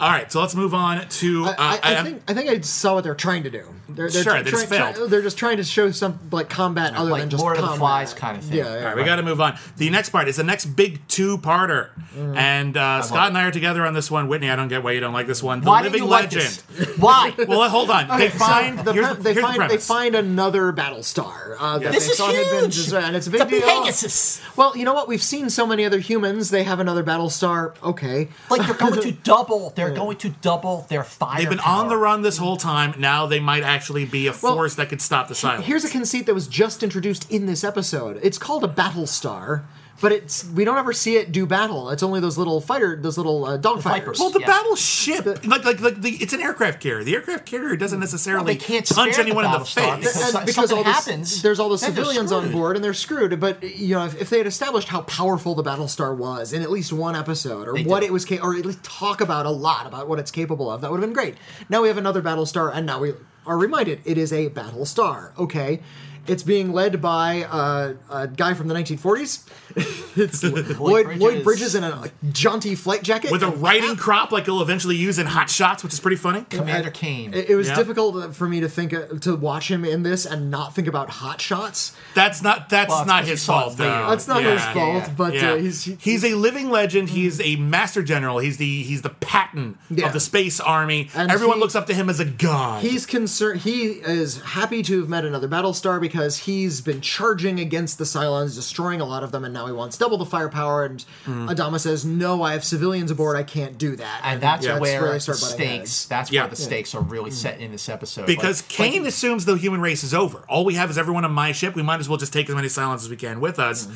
And now he has to think defensively. And I like that he actually has conversations with Adama well, Ad- about how to handle it. Adama but all- is defensive and Kane is offensive. Exactly. You know. And they end up having extreme disagreements about Power- how to power handle it. struggle. Power struggle. This is an episode when this happened in the reboot. Yep. Mm. Oh. So much more fucked up. Yeah. So much, and and oh, and who plays uh, uh, Kane in the reboot? Michelle Forbes, Ensign Ro. which is fucking awesome. But great. again, it's just it's the extreme disparity in terms of how they're handling the war, hmm. and I think Lloyd Bridges handles it really, really well. I think he is hmm. aware of his place in the firmament, but he's also so hmm. confident that he's right, and he will do anything he can in order to get his message across and in order to get the mission he wants to do to happen. And he's not always wrong. And- he's Well, not the villain. I think it's I- interesting. And, and uh, my problem with the episode isn't Lloyd Bridges at all, or even that conflict. I think that's all really interesting. My, my problem is that it's a two-parter. Like with Ice Station Zebra, we have we, Station we have we have more action than the episode requires, and all, and it, when it kind of devolves into big exploding nonsense, I'm just sort of waiting for it to end. The first part of the Living Legend is more superior than the Yeah, second for part. sure. Like, And- when and- and when I the think first it- part it if they had folded the the climax into the first part, then that would have been a really solid episode. But it just sort of It has we, a great we, we start, cliffhanger. we start repeating Yeah. after a, a while. great cliffhanger at the end of the of, of the first mm-hmm. part of the Living Legend when when not only do the Cylons launch an all-out assault on the Galactica and the fleet, mm. but Baltar himself is going to oversee this attack personally. Oh, wearing a goofy so helmet. funny. But but wait, we, so funny. Yeah, that that helmet is ridiculous. No, no, But, not even the not even the helmet. Because what happens is he's leading. He doesn't realize there are two Sir, Battlestars. if I may, Yeah, uh, I don't want to I really think you need to take a look at this. Me. I don't want to miss a moment. Sir, there's another Battlestar. Sir, What are you look talking about? Sir, look, please look slightly to your left. Yeah, I don't know what you're talking about. I really think you should take a look at the other Battlestar. what are you talking? Turn, you full turn! you, you, you talked about the relationship between Adama and his, you know, sort of his, his inferior officers. My favorite relationship was between Baltar and Lucifer. They're fun. How- Yeah, they're how fun. Lu- Lu- they're Megatron and Starscream is what they well, are. They're Jeeves and Wooster is what they are. um, yeah, Lucifer knows everything. Is clearly the more capable leader. He's the one who uh, you know can actually think out things. He's and- always right about and somehow. Baltar is the one in charge. And I feel I sense that Lucifer was a little bit annoyed by that, and that he's played by Jonathan Harris, the the master of being slightly peeved by the science fiction stuff around him. Oh, the pain, the pain. But here's the thing about the Living Legend. This was the episode that introduced the character of Sheba, played by Anne This is true, and Lockhart. she- June Lockhart's daughter From June- Lost in Space. Yeah, and Lassie. And I gotta say, uh, one of my favorite relationships of the series was the one that developed between Sheba and Apollo. I'm going to stop you right Yeah. there because I wish it had developed and they I- didn't get there. yeah, they didn't. I think the They- implication they were was that they going were to- going there. Yeah, they were and going never to quite by got the there. end of the first they, season. they hooked, and I think that was good. That was They fun. did. She's cool. They introduced her as this badass Viper pilot, but unfortunately, too many of the episodes that linger on involve her weeping over Apollo Mm. or getting swept up on Patrick Macnee's bullshit, which we'll talk about in a second. Let's move on. Uh, the next episode was Fire in Space, which is the bottle episode Ah. in which Boxey and Boomer and Oh, Cassiopeia, who we haven't really talked about Uh, much. Nora, we talked about Maren Jensen as That's Athena. right. Well, Athena doesn't get enough Ma- to do. And Maren- she, where is she, Maren Jensen? Yeah. Uh, What she, happened to she's in my Jensen? dreams, is where she She's is. gorgeous. Uh, Maren Jensen no, is, it's a very just- short career. She was in uh, Wes Craven's Deadly Blessing. And she was also That's in uh, the Hardy Boys. Yeah, but a lot of people like like in one episode. Yeah, it one wasn't episode. like Oh, one. okay. Um, but yeah, Athena, she is uh, Adama's daughter and occasional love interest to Starbuck. But Starbuck is more interested in Cassiopeia, who is played by I wrote that down. Laurette Spang. Laurette Spang. And she um, is she is a hooker in space who decides to become a medical yeah, technician. they that Okay. yeah, which is fine. That's actually that's okay. Uh, she was also in Airport a- 1975. They, they call it. They call it a. She's a socialator. A socialator. Yeah. That's right. That's right. Everyone's That's great. uh, the best socialator in the galaxy. Yeah, and she was also uh, Admiral Kane's like ex girlfriend. So, which was so weird. basically, Fire in Space is the Towering Inferno version of Battlestar There you go. Galactica. Yeah, and it all comes down to Boxey's robot Muffit. Yeah, So- yeah. Saving the day because it can sniff out All- desserts. All I can. Fuck all I you. can think is. you really don't like Boxey. Fuck do you, Boxey. Fuck you, Muffit. no, listen. You're, you're both take- the worst. I will take Boxey over Wesley any day. God, no. If Boxey Because was actually Wesley on knows- the Enterprise, Hold I'd on. be okay with no, that. Wesley knows how to do something. But Wesley, Wesley knows kinda- how to do too much. Wesley- That's the problem. And also, Wesley kind of grew up. He realized kind of what an ass he was. Yeah. And he left. And yeah, how, how kind of kind of how hated he was. There's a great episode where he has to share a long shuttle trip with Picard, mm. and he's afraid the entire time. That's fine. Okay. Boxey never had a moment like this that. is this is a this is a conversation And- for fans of our show, and uh-huh. for you and me. Who is more annoying? Seriously, Boxey or Max from Dracula the series? I'm dead serious. Uh, Max from Dracula the series. Really? far more obnoxious than Boxey. oh my god, Max at least got to kill vampires with force lightning. Boxey is death See, to me. Max was exactly my age and dressed exactly the way I did, so I saw myself and I was annoyed at myself when I saw Max on screen. Boxey, I can kind of cast a little bit more more right, distance fine. between. I Let it was really concerned with the treatment of the chimp on Battlestar Galactica. yeah, They- that, that's that thing to go for, through for a s- fire. For a second, I thought it was like a, a human actor who was just sort of loping Yeah. uh, really convincingly, and then it's like, no, that's definitely a That's chimp. And definitely a chimp in there, yeah. That, that chimp is suffocating in that suit. First of That's all, not good. That's not and, healthy for And then them. they, in this episode, they put it near fire. Like they they put this chimp in a teddy bear suit and push it near fire. Like that. That's that's, That's a that's something for a, horror. Something an insane mad person Yeah. does. That, know? that's why in the movie, that's why you, in a movie, like the chimpanzee goes insane and kills everyone in the building. Yeah. That's Shock 2 is what you just made. like it's ridiculous. Um, Oh, I had another thought on this episode, and now it's gone. It's no, it's That's okay. It's fine. That's actually We don't- okay. we don't have to- Yeah, we it don't just have to- it just like you know the, mm. the first mm. act of the of that episode when the Cylons mm. just like That's the cool. kamikaze Cylons attacking the Enterprise. I thought uh, the That was cool. Enterprise. All right. There it goes again. again. You did it again. Here's With Trekkie the and Hart. Galactica. Episodes Damn. 15 and It's 16. called the Millennium Falcon. Get it right. The Enterprise. Episodes- Oh, I just love the word Enterprise. Enterprise Falcon. Galactica. We're moving on. Episodes 15 and 16. War of the Gods. Part one and two. Guys, This let is me best stop it right here. All right. All right. War of the Gods.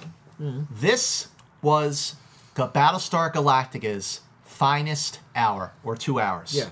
This to me, High five there. War That's, yeah. of the Gods. Really? Was yes. War the here's why. okay. Here's why. Because week after week, it's one Cylon threat after another. Mm-hmm. Okay? They've left their star system. They're going deeper and deeper into space, further and further away from their own star system. Always from right to left. You ever notice that? Yes. I don't run the Enterprise. serious. Oh, that's that was the Right. directions they got from that one planet. They just go turn right. Just just keep keep going Keep going right. Keep, no, Oh, left? now this keep, keep going left. Yeah. Oh, keep going left, Coming keep going from the right. Going Yeah. left. Now they're going further. They're really in no man's land, so to speak. Mm-hmm. Anything goes. Let's really do something different. Let's. it was the first time we really expanded the universe. outside- Yeah, yeah. Let's think outside the box, Mm. and that's what this this story does. War of the Gods thinks outside the box. The Cylons are not really present in this uh, in this story. The ship of lights. Count Mm. Ebly, who is basically the beast, the devil. Mm. Um, the, uh, the the the fact that the music again, Stu Phillips, his score pretty for cool. this is Mm. fantastic. So here's what's going on in this episode. Viper pilots are disappearing. Mm-hmm. And uh, they investigate a crashed ship and find Patrick Macnee. Uh, dressed up in these sort of sun god robes, Mm-hmm. saying, I'm basically God. Take me to your leader. I'll give you anything you ever wanted. And sure enough, he can do all kinds of crazy shit. Like It's- stuff that shouldn't be able to be done. He can float stuff with his mind, and uh, he's And he- he says- and he's very popular. Yeah. He's, he's so because he's played He's by Patrick seductive. And And, Sheba immediately falls for him and throws under his spell, which bothers me because we were just introduced to that character and now she's depowered. But you know what? No, no, she's me. But it- not depowered she- because she remi- she's Count Ebly- overpowered. Count Ebly reminds Sheba of her father. I still think this was a miscalculation this soon after we were introduced to her. I, wish we'd had more room for her It to shine on take- her own. right? But but I think after this episode, you know, she sort of like gets her mojo back. I would hope But so. regardless, In any regardless, case- is, is, this- there is there an uh, analog to this in the reboot? No, none this? of this no, stuff happens. No, that, Oh, good. Yeah, Okay. all, Yeah. all of the superpowered Now- humans, all of like the other Earth, none of that happens. If, if you again- notice in the credits, John de Lancie plays one of the soldiers in this episode. Just random guy. He's just a random guy. Yeah. In the background. Yeah. And it's kind of funny Like that soldier he, number three. that he should be in the uh, all-powerful space god episode of Battlestar Galactica Oh, and go on to play is the all-powerful all-powerful space god in in Next Star Generation. Next Generation. Another another casting. Did you know uh, the, the actor who played Hmm. Superman in like the very first Superman serials was Kirk Alyn. Hmm. A, he is listed in this episode as uh, the old man. Uh, he was the one who, when when Count Ebly, Patrick Macnee is touring like the cargo ships, the uh, and Hmm. he goes, uh, just the sort of answer to our prayers that we might expect. And then Count Ebly goes, "Feel better, old man. Stand tall. I've come to deliver you." Yeah. So, So but yeah, everyone in the Kirk fleet, Alright. everyone in the fleet, the Council of Twelve, who we haven't talked about, the politicians, the civilian politicians, But we've seen them here and there. a little bit. They get more important as the series progresses. Uh, they want to just follow this guy. Oh, he's God. Great. Right. Problem solved. Yeah, this guy's we got, got problems. got some powers. Yeah, he. What they say, I will, I will grant you three wishes, and if I can do them all, whatever you want me to do, if I can do mm. them all, you will follow Which- me, and I will be your God. And one of the first Which, things which, they say something is, which is something the Catholic Yeah. Church does when it comes to sainthood. Like Yeah. perform miracles. but, but wait, not, but not by command. But- here, it's Adama says, "Okay, I want Baltar to surrender."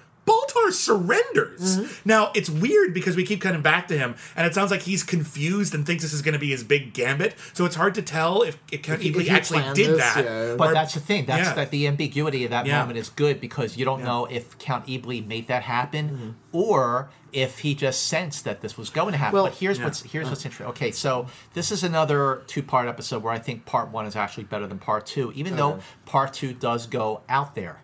Now, what I love about part two is a couple of things. First of all, the moment after Baltar shows up and surrenders and he's thrown into the into the break, hmm.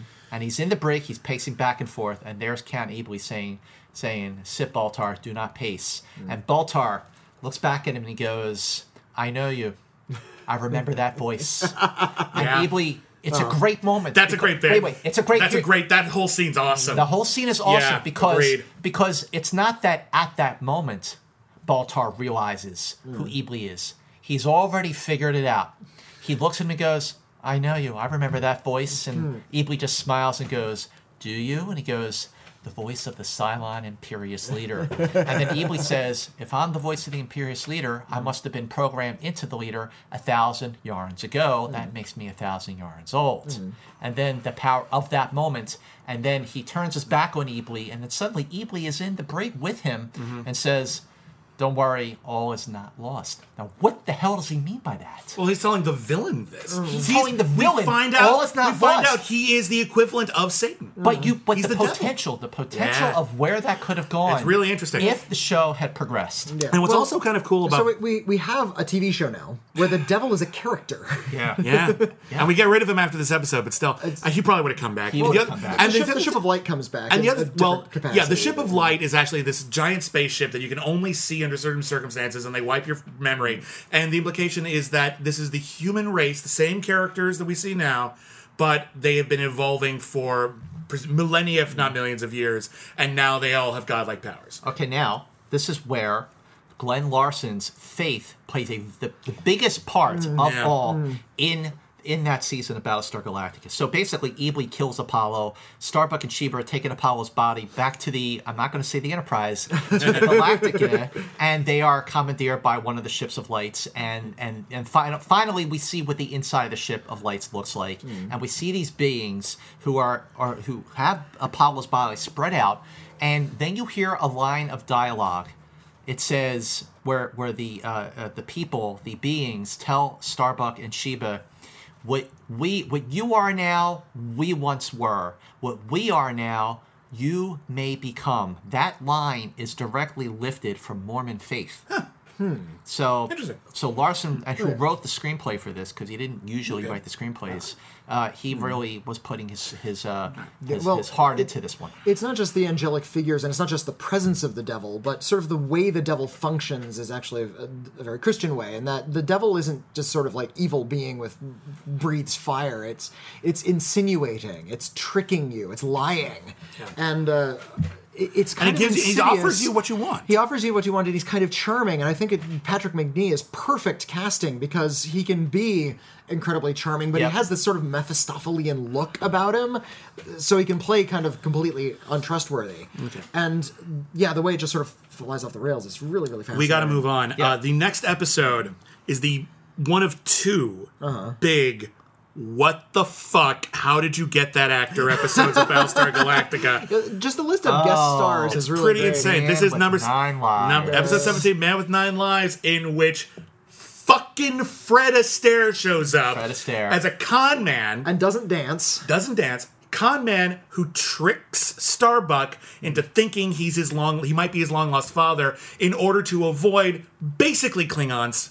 Basically Yeah, yeah, jihadist they- they look Klingons. like- Borellian Nomen. Yeah, he's called. pissed off some some some aliens who are part of the fleet, uh, who have basically set out like a holy war against Fred Astaire, and which how can you possibly? And then, uh, but here's the thing: at the end, you find out he's actually Starbuck's father, and he decides not to tell him.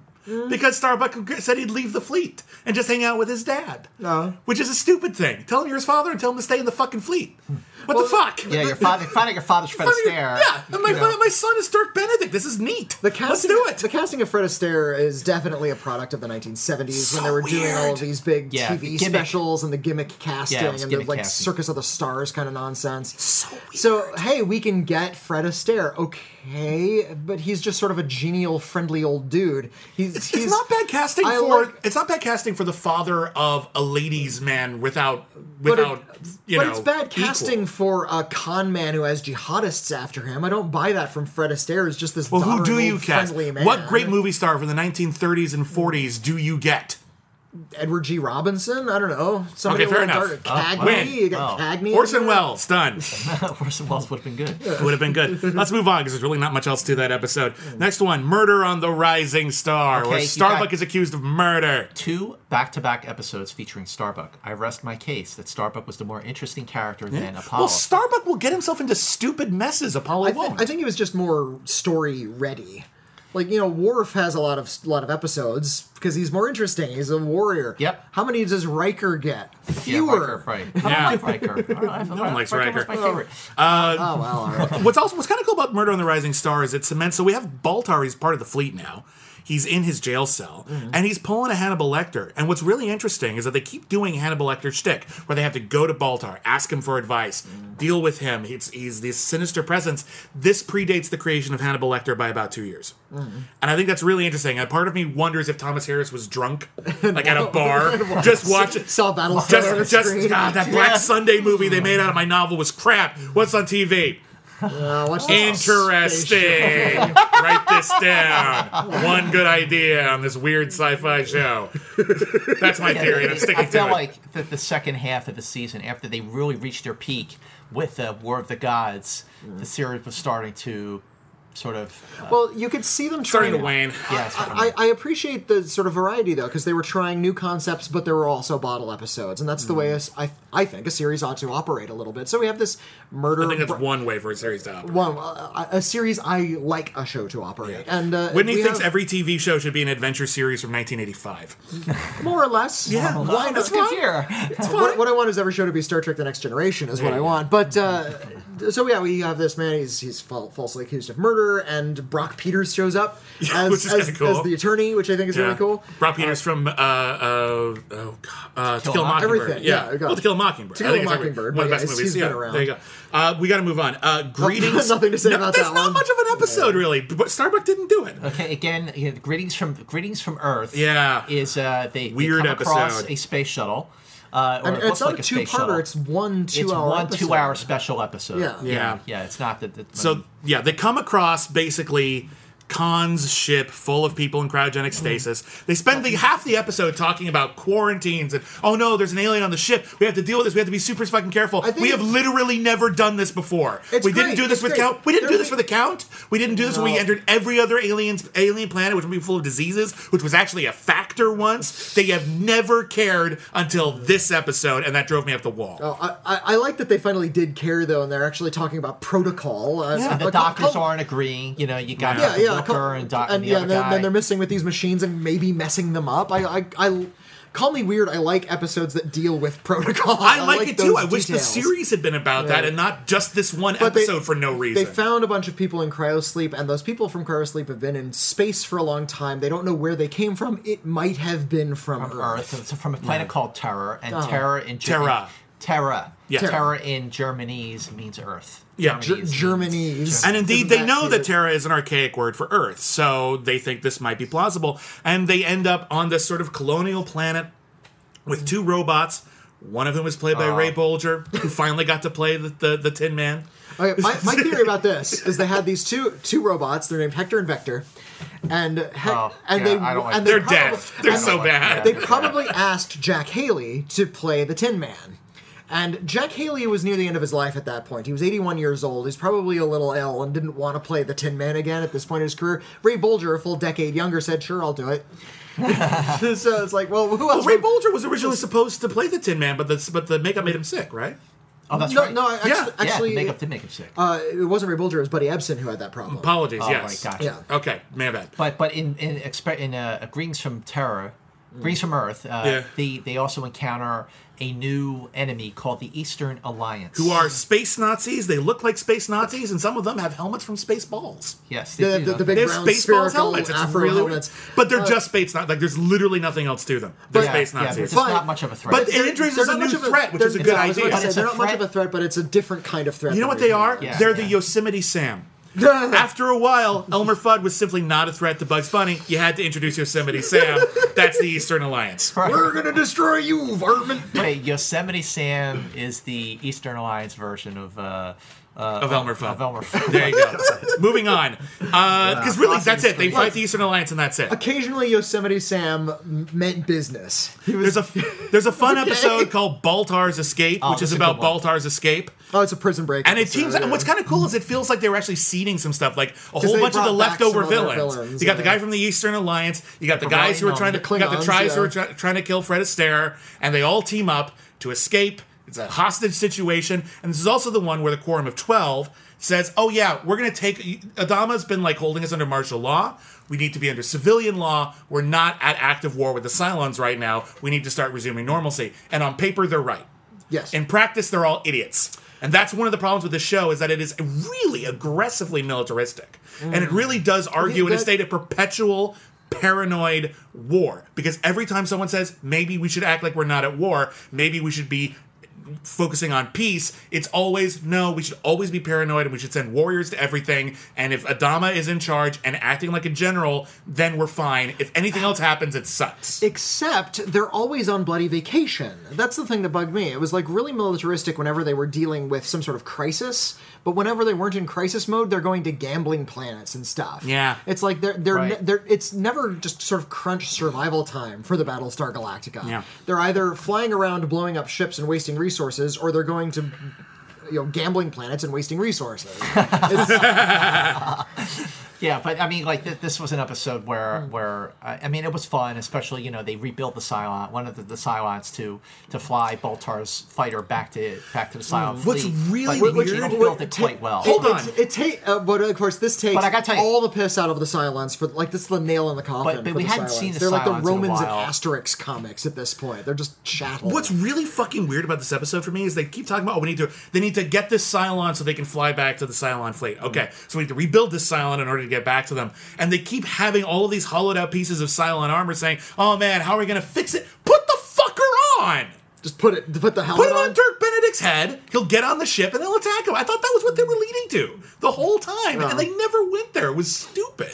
Like it was the most obvious solution to I- their problems, I think and they they, wanted- refused to do it. They wanted to keep the mystique of the Cylons alive, and by having a guy be in the suit, you just look at the other guys and you just see actors in suits after that. It just So- bothers me when I can outthink the heroes in a story. that bothers me. They should be cooler than I am. they should be yeah, smarter than fair I am. They should be more capable than I am. Moving to the next episode. Moving which to I the next believe episode. is uh, This is the- Experiment in Experiment in Terror. Terror. I hate Which- this episode. This episode is so fucking stupid. This It's is so where they, they, they bring back uh, the, the, Ship of Light. ship of light Yeah. and the, the conceit that there's these sort of angelic beings on board, but now we have this weird, uh, like, tapestry from Star Trek The Next Generation episode where we have this kind of alternate, like, they shunt. One of the For no reason, by the way, it never matters. Into the body of another person who is in a distant place, and we're not really Mm. sure w- what time or space it is. and he never impersonates this person. He always just Yeah. tells him he's from, from outer space, so it's not important. and we never see what that guy looks like. And when my favorite bit is when the the godlike being like sort of inducts uh, a Battlestar Galactica character, and he touches it them, says and they turn white. Their, cos- their costume turns white. Gotta sell those action figures. But this Yeah. is the Quantum Leap episode Yes. of Battlestar Galactica. Because this is the premise of Quantum Leap. Apollo becomes Scott Bakula, goes inside the body of someone else, has to deal with it, can't leave until he saves the world. He's got a guy that only he can see with who knows everything, kept expecting him to chomp on a cigar and talk Who, about who- who's, yeah. the, who's the actor uh, who plays the godlike character? oh, It's the guy. He was uh, the uh, the guy uh, from Knight Rider. Uh, Mike Yes, Yeah, yeah, yeah. he was the he was the professor or something. Right? Yeah, yeah. Um, also, Melody Anderson is in this movie, who would also be in the Glen A. Larson show, Manimal. Manimal, and She was she- also in Flash she was in Gordon Flash and Dead and Buried. Uh, but uh, yeah, so this is the pilot for Quantum Leap in space, and then about ten years later, Donald Bellisario, who worked on this episode, Hmm. and he he he he created Quantum Leap. Edward Mulhare. Thank you. Yeah. Edward Thank you. I Mulhare couldn't think of plays that. Yeah. the guy who recruits uh, Starbuck Yeah. and Apollo to save Terror from the Eastern Alliance. Yeah, The, o- and the only big dramatic stupid. reveal and the, the whole premise is kind of dumb and it's a little bit lost and it's completely out of place. But it's just revealed that Terra isn't Earth. definitely not Which- Earth. Not Which Earth. I- Keep I- going. I think we nothing, needed- nothing Yeah, to see here. it was a move along, distracting. move along, All right. moving along to the second to the last episode, which I believe is called Take the, Celestra, which is a good episode. yeah, it's pretty good. It's a really good episode. So there's a hero of the fleet who is getting a medal, and it turns out that he has been running his ship. The reason his ship has been so productive is because he's been running it like a slave driver. Yeah. Everyone's been having like 20 hour shifts, and it's and they're all ready to commit Again, mutiny. a great show about protocol. The, about Yes. how you, the character of the captain and how you run the ship. And the and his uh, and his subordinates are rebelling. And Yeah, so, like, at first it seems like, oh no, there's a mutiny. This is terrible, and they're trying to stop them. And then they realize the mutineers Are in the are right, right, yeah. or at the very least, they're the aggrieved party. Some uh, trivia: the uh, commander of the Celestra Uh, he It's is played Paul by Fix. Paul Fix, Yeah. who played Dr. Piper in the second pilot of Star Trek, Where No Man Has Gone Before. That's right. He was also in Night of the Lepus. Hey, we have IMDb. Uh, no, just he, I, I know he was in Night of the Lepus. But uh, Take the Celestra is actually a really good episode. Yeah, it's, a lot- it's really good. intense. It deals with an issue that kind of you could only kind of do on Battlestar. This whole fleet dynamic and mutinies and and sort of the the difficulty in terms of maintaining the order and feeding everybody, but also having to treat everyone humanely. This Well, is something that it- again I think the new series did really really well. When you have a character like that, it kind of uh, casts a good light on Adama. We we don't Yeah. really know who he is as a commander until we get to see a, a, a different viewpoint. yeah, and same thing with Kane. to, to bring up Star Trek for the billionth time, there was a, an episode where uh, called Chain of Command, where Picard was replaced on the bridge of the Enterprise by a much meaner captain, and he actually realized what a pussycat Picard had been this whole time. Yeah.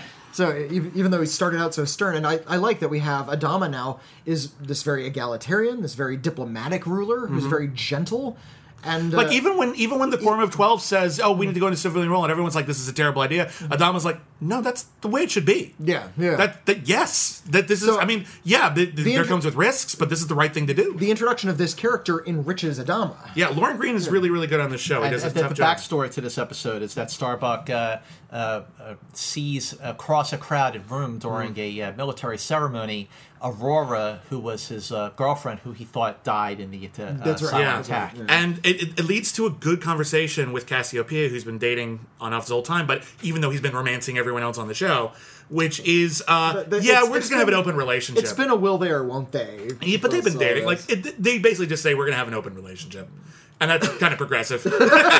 I think that's about it. Uh, and then the last episode of the show has Oh. two things happening in it. Uh, One, they blow up some Cylon shit that literally doesn't matter and feels like a distraction. So the plot Hang on. is they have a thing and they need to get a thing. Okay, Yeah. wait. The plot. Okay, this is this is the hand of God. Mm-hmm. The episode is the, it is the greatest by far, the best single part episode of the series of Battlestar Galactica, And it just It never got a second part. First of all, here's what you have. You have a story that is all about character, about relationships, about redefining relationships between Starbuck and Cassiopeia, between Apollo and Sheba. You have basically you, you, you've established that it's been a while since we have seen the Cylons. Hmm. Maybe we really left them behind. We're out into deep space now, far from the colonies. And wait, there is this star system we're coming up upon. There's like a bunch of planets. One of them looks like Jupiter. One of them looks like uh, uh, Neptune. You know, one of them looks like uh, you know. Uh, but uh, uh, we're barely picking up major planets, is what Colonel Tigh. Oh, let's uh, let's uh, send a. Uh, but they're also, and this is crucial, they're getting a signal. They're getting a signal. It's very staticky but they don't know how long the signal has been traveling around in space. Boomer can't really clean it up, but it's coming from the star system.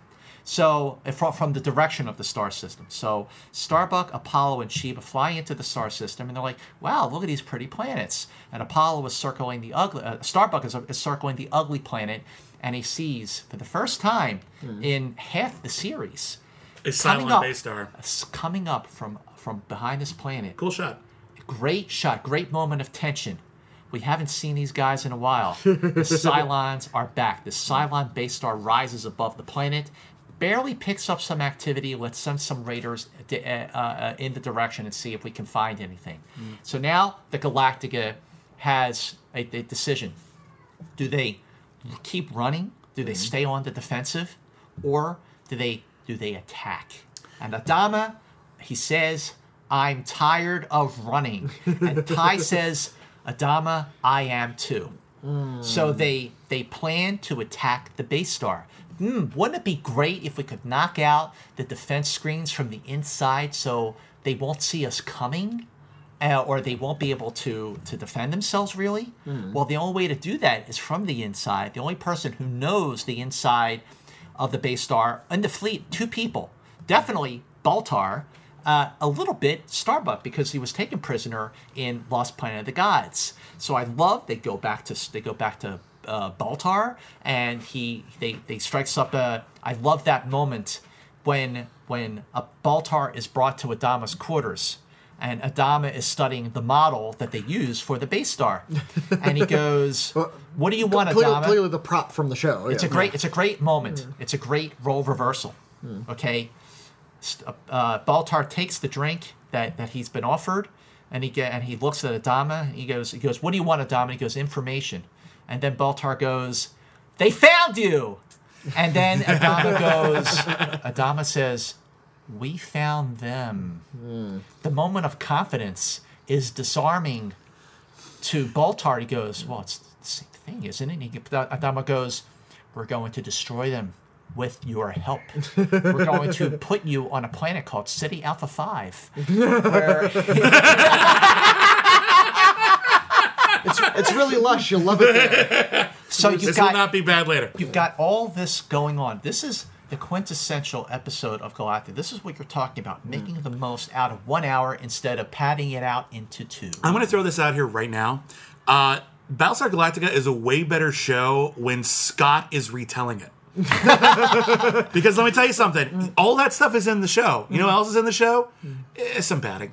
Like it, that's the thing. Like it really does feel kind of dry. A lot of it. this this I one think or- so. or I think so. The overall? incident is good.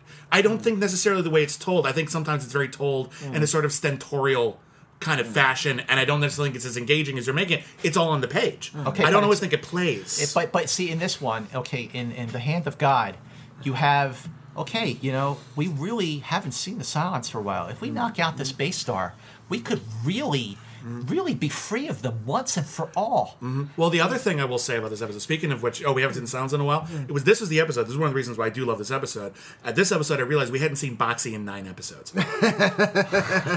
He's he disappears in the second half of the series. Oh my god, he's gone. He's I don't even think they mention him. They're back He's school. gone. It's Yeah. great. He went- no, he did. He went to Starfleet Academy. They He's introduced, off the ship. no, no, no. They introduced Boxey. They introduced Boxey in the pilot of the Battlestar Galactica reboot. And if you listen to the commentary tracks, they said we made a huge mistake. We had nothing to do with Boxey. So if anyone asks, between episodes like two and three, he died off camera of cholera.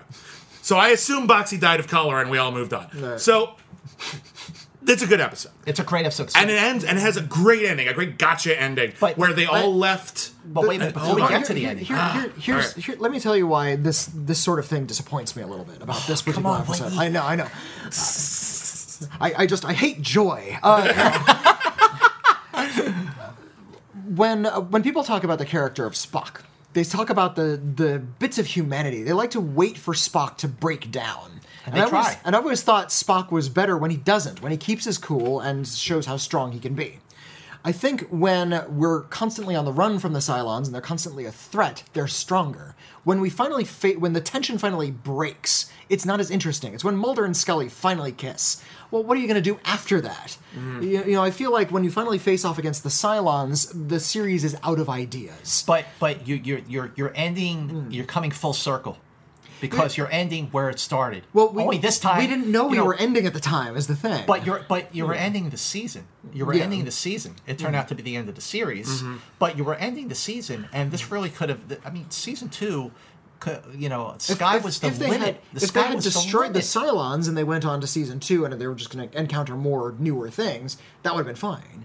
But in, it, when they finally break the tension, when they finally have to have this big confrontation, the big confrontation is not the interesting thing. It was always the struggle. It was always the run. It was always the, the constant need to stay one step. I do ahead. agree with that. I think I think that that ongoing that's what made Battlestar Galactica Battlestar Galactica Mm-hmm. was that there was that ongoing tension was that they were always on the run. But here's an episode where they decide, you know what? Fuck this. I'm Well, tired of running. and that's the kind and of- they go and there's there's there's something empowering. It's like finally Adama grows a pair of balls and he's going to attack the goddamn Cylons.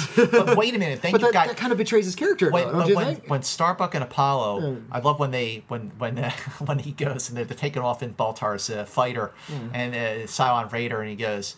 Uh, I, you know how to fly this thing, and Starbuck goes. I thought you did. you know, That's a fun I mean, bit. It's a good moment. It's a fun. Bit. What I think is interesting is that I think this episode plays really differently as a series finale than it does as a season finale. Yeah, as a season sure. finale, we have the big reveal, which we'll talk about in one second. Uh, and then we have an episode in which they fight a Cylon base star. And on some level, that is what happens.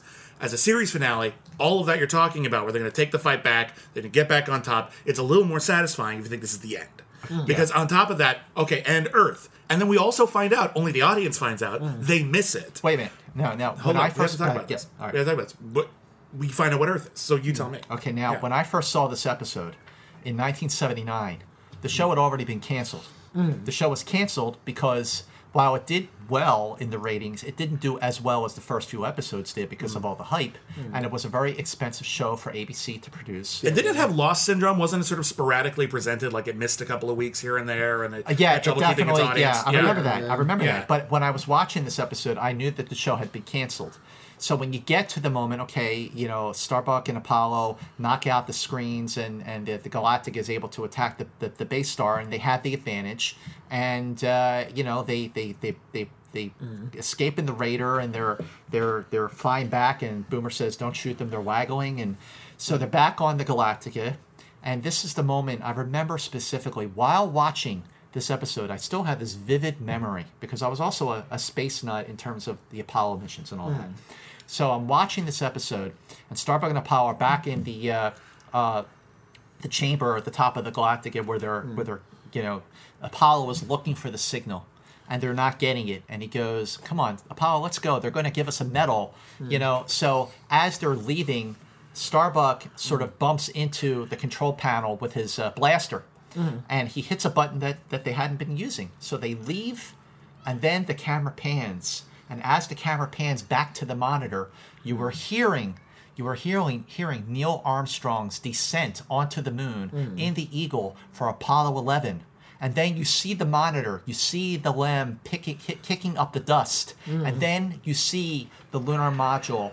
Tranquility Base here, hmm. the Eagle has landed. I'm getting chills just talking about this moment. It's a good moment. It's a this very well is put together what moment. They were looking for, hmm. and like, And, oh my and the god! audience finally knows what the hell Earth is. But do th- did they miss it? Is this uh, are they? Is this our solar system? like, are they? You know, Did they just save us from the they- Cylons? we just saw Jupiter. You know, when when when Apollo was there was a base star in our in our solar system, and they blew it up. and they blew up a base star in our solar system. Apollo was, it was orbiting Jupiter and goes, First planet's a giant. Boy, it sure is pretty. It's Jupiter. They're in our solar system, but maybe they're not. Maybe this is what Boomer said, and it was uh, uh, uh, uh, a, a signal that uh, is uh, could be intergalactic. Uh, who knows? But, but when you see that very vivid, clear image, no more static, of Apollo 11, and I went, Oh no. oh Yeah. no. And they're never gonna it. make it home. And, that, and, and you know, And then uh, Catherine Tramell turns out she had the ice pick the whole time, and they'll never know. and Janeway from the future was able to help the Janeway in the past. Anne Lockhart. Oh. Uh, I've heard her speak a few times at, at sci-fi conventions about this particular episode hmm. because she and, and referencing other writers and producers and the other actors on the show she said when we got to the hand of god and we thought that you know when we were filming the hand of god we thought that we would get renewed. Hmm. And we thought wow this episode really does have it all. If the second season sort of picks up where this episode left off we could really hit our stride in the second season and it hmm. never happened yeah. So uh, that was the end of Battlestar Galactica, but the story didn't end there. No. Now, normally our rule on cancel too soon is one season or less. Yeah. That's it. Very, very One season. strict. No, no Yeah. follow up. As simple as we could possibly No, make yeah. it. But we decided after some debate, and we had some letters from our listeners, uh, as to whether or not this counts. as whether or not this counts. And we decided that I think if a spin off can count as a one season wonder, if it's a spin off of a one season show, that should also count. So this is a rare instance in which there's a follow up. the Battlestar Galactica was canceled. There was a successful letter writing campaign Yeah. to bring it back.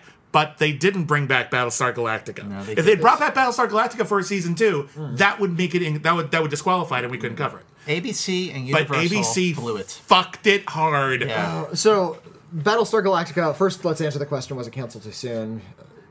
I would actually, Yeah. I would actually argue uh, it was not canceled too soon, and the reason why Okay. isn't because it's a bad show. I think it's a somewhat stodgy show sometimes, Mm. and I think sometimes there are episodes that I wanted to love, but I thought they were not very well presented. But I think I'm really glad there was only one season of Battlestar because with if there wasn't, the reboot probably wouldn't have happened the way it did. And I think it's one of the best things that's ever? So, happened to well, television. point. well, okay. So, but imagine, imagine you have five seasons of this original show. It hits its stride in the second season. It gets to be one of the great sci-fi series of all time. all time. Would you take that over the reboot? Would no, you wait erase that's a good the. Would you erase the reboot? The from reboot history means if- so much to me. Yeah, and I I'm you. respect the reboot I'm for taking every. Here's what they did: mm-hmm. they took every great idea and made it the focus of the show. They took every good idea and made it great. They took every bad idea and they kicked it in the face, shot it, buried it in a hole where no one could ever see it again, next to Boxey. if, if they had done that in if they had done that in the year 1980 rather than in the year 2003 or whenever Winnie, it came out. Winnie, yeah. if if Battlestar Galactica mm. Had continued the way it was it, with the direction that it was going mm-hmm. with the hand of God, I mean, Universal would have had its Star Trek. ABC would have had its Star Trek. Oh, and hopefully. regardless, regardless of whether the show lasted one season, had a bad spin-off, or lasted five great seasons, mm. I still think I would like to think the reboot would have happened regardless because with every show having a reboot, I mean, But following, here's what I think. fo- wait, following following Battlestar Galactica with Galactica 1980, I mean that's as preposterous as following the original Star Trek with the first season of the Next Generation. I mean, Yeah, it- oh, but that actually happened. Yeah, but no, but that's that. No, that's but that show hit its stride. But here's what, but but I disagree with that. And here's here's here's what I'll, I'll I'll say about that. If it had continued, it would have found its footing. It would have defined itself. It Yep. would have been so ingrained in the consciousness that the reboot would have been forced to be faithful to that and mm. not find its own way. Mm. And I think what they did was they took something that was had a lot of good ideas, was kind of half formed, and they made their own deal out of it. So I, it's an odd choice, I realize, but that's mm-hmm. where I'm going with it. Clearly, you guys thought this was canceled too Well, soon. I, I think it was absolutely uh, canceled too soon because because regardless give of me at of- least one more season of this. That'd be great. I'm good. No, I, I, I feel like I feel like with the way, with the with the expectations that that that Battlestar Galactica had to be television's version of Star Wars, Mm-hmm. with the the lawsuit that happened between Fox Mm-hmm. and Universal over the being a Star Wars ripoff and Oh. stealing ideas, and this was another thing. This was another thing. I remember when this happened. This was a very very big deal the little models, the the toys that they made for the merchandising for Battlestar Galactica, the Viper came with a little thing at the tip the tip of it where you fired a little missile from the Oh, Viper. yeah, that was cool. Mm-hmm.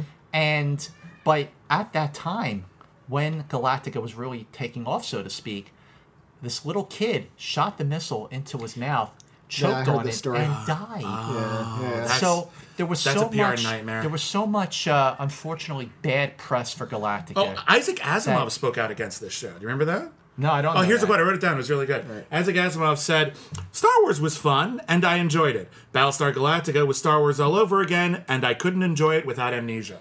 Wow. Yeah, people were not all high on this show. No, they weren't. That so uh, uh, for better or worse.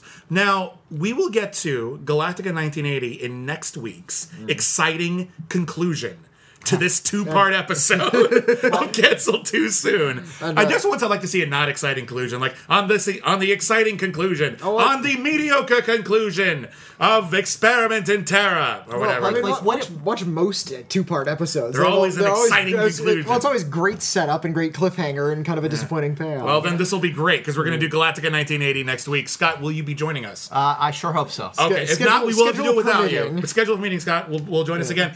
Tease us. Because I haven't had a chance to watch it yet. I'm doing that this week. Oh, God. Give us give us the pitch for Oh, Galactica 1980. Okay, so here's the pitch for Galactica 1980. The Galactica discovers Earth in 1980. So take everything that really worked about Galactica, the production design, the production values, strong, dynamic characters, stories that were mature, mostly mature. Uh, you know, you had some that weren't. Take all that away, basically. Put do Galactica on a much lower budget. Mm-hmm. Recast the characters with lookalikes that are not as interesting as the original characters. Make the show an educational children's show where every episode you learn something. The kids learn something by watching it. Oh my God, I can't and wait. that's what Galactica 1980 I saw one preview for Galactica 1980 in which I think there was a little league team with superpowers. Yes. yes Nice. Yes. Well, the, the only uh, how, how could this possibly be a disappointment? well You're describing gold. the only the only thing, ladies and gentlemen, hmm. that makes Galactica 1980 worth anything is the final episode of that show. Because the hmm. final episode of Galactica 1980, not only I'm not going to say what happens, don't ruin or- it because we haven't seen it yet. I'm just going to say the final episode of Galactica 1980 is not only the best episode by far of Galactica 1980, it is also Battlestar Galactica's finest hour period. Hmm. Bold statements. That is sir. very I mean, bold statement. like Jesus you take Christ. the last episode of that's a Galactica teaser. 1980, you take that last episode of 1980, stack it up with the best episodes of Battlestar Galactica, and it towers over them. That's impressive. All right, uh, so we will be talking about that next week. You're welcome to join us. Of course, we are on iTunes. We're on Stitcher. Please subscribe. Leave us a review. Uh, we're on Twitter at CanceledCast. I'm at William Bibbiani. I'm at Witney Seibold. Scott, where are you on Twitter? Uh, you can follow me at MovieMantz, and I'm very, very curious to know what Cancel Too Soon listeners think of the show, the 50th show, the 50th episode of Cancel Too Soon. I mean, this is a milestone. I've been bugging you with screenings for like I feel like you. years. Yeah. Can we please do Did Battlestar Battlestar Galactica? yeah, and we had to talk about it. I we think- did not. We took this one seriously. I we did you not just decide us to do once, and you didn't even introduce yourself. You didn't say hello. I think you the first word out of your mouth was Battlestar. so it. We decided to cut okay. Scott It happened. slack. We did it. We had, a we con- we did had a conversation. The only word any of us said was Battlestar, and we, we made this happen. We hope you enjoyed this episode. If you enjoyed this episode, if you've listened to our other episodes, Mm. we are on Patreon now, and it's really cool. We That's have right. We have uh, different tiers of monthly contributions, and for those contributions, you get bonus episodes of the podcast, exclusive videos, merch, Google Hangouts. You get to contribute uh, to polls, in which you help us decide one of our next episodes for the upcoming month. Uh, we have a sort of a gift club in which we're going to send you cool stuff. We're going to get started on that at the end of June. club. Isn't that fun? We're going to start it off at the end of June. We want to make sure people have time to sign up for it so that we can send you the cool stuff. That's why we haven't started that one yet. Uh, there's a lot of fun we're having over there, and all of your support really helps us out a lot. We have a lot of subscribers already. You guys are great. There you go. Every single one of you is wonderful. Thank The, you. the first gift club is mine.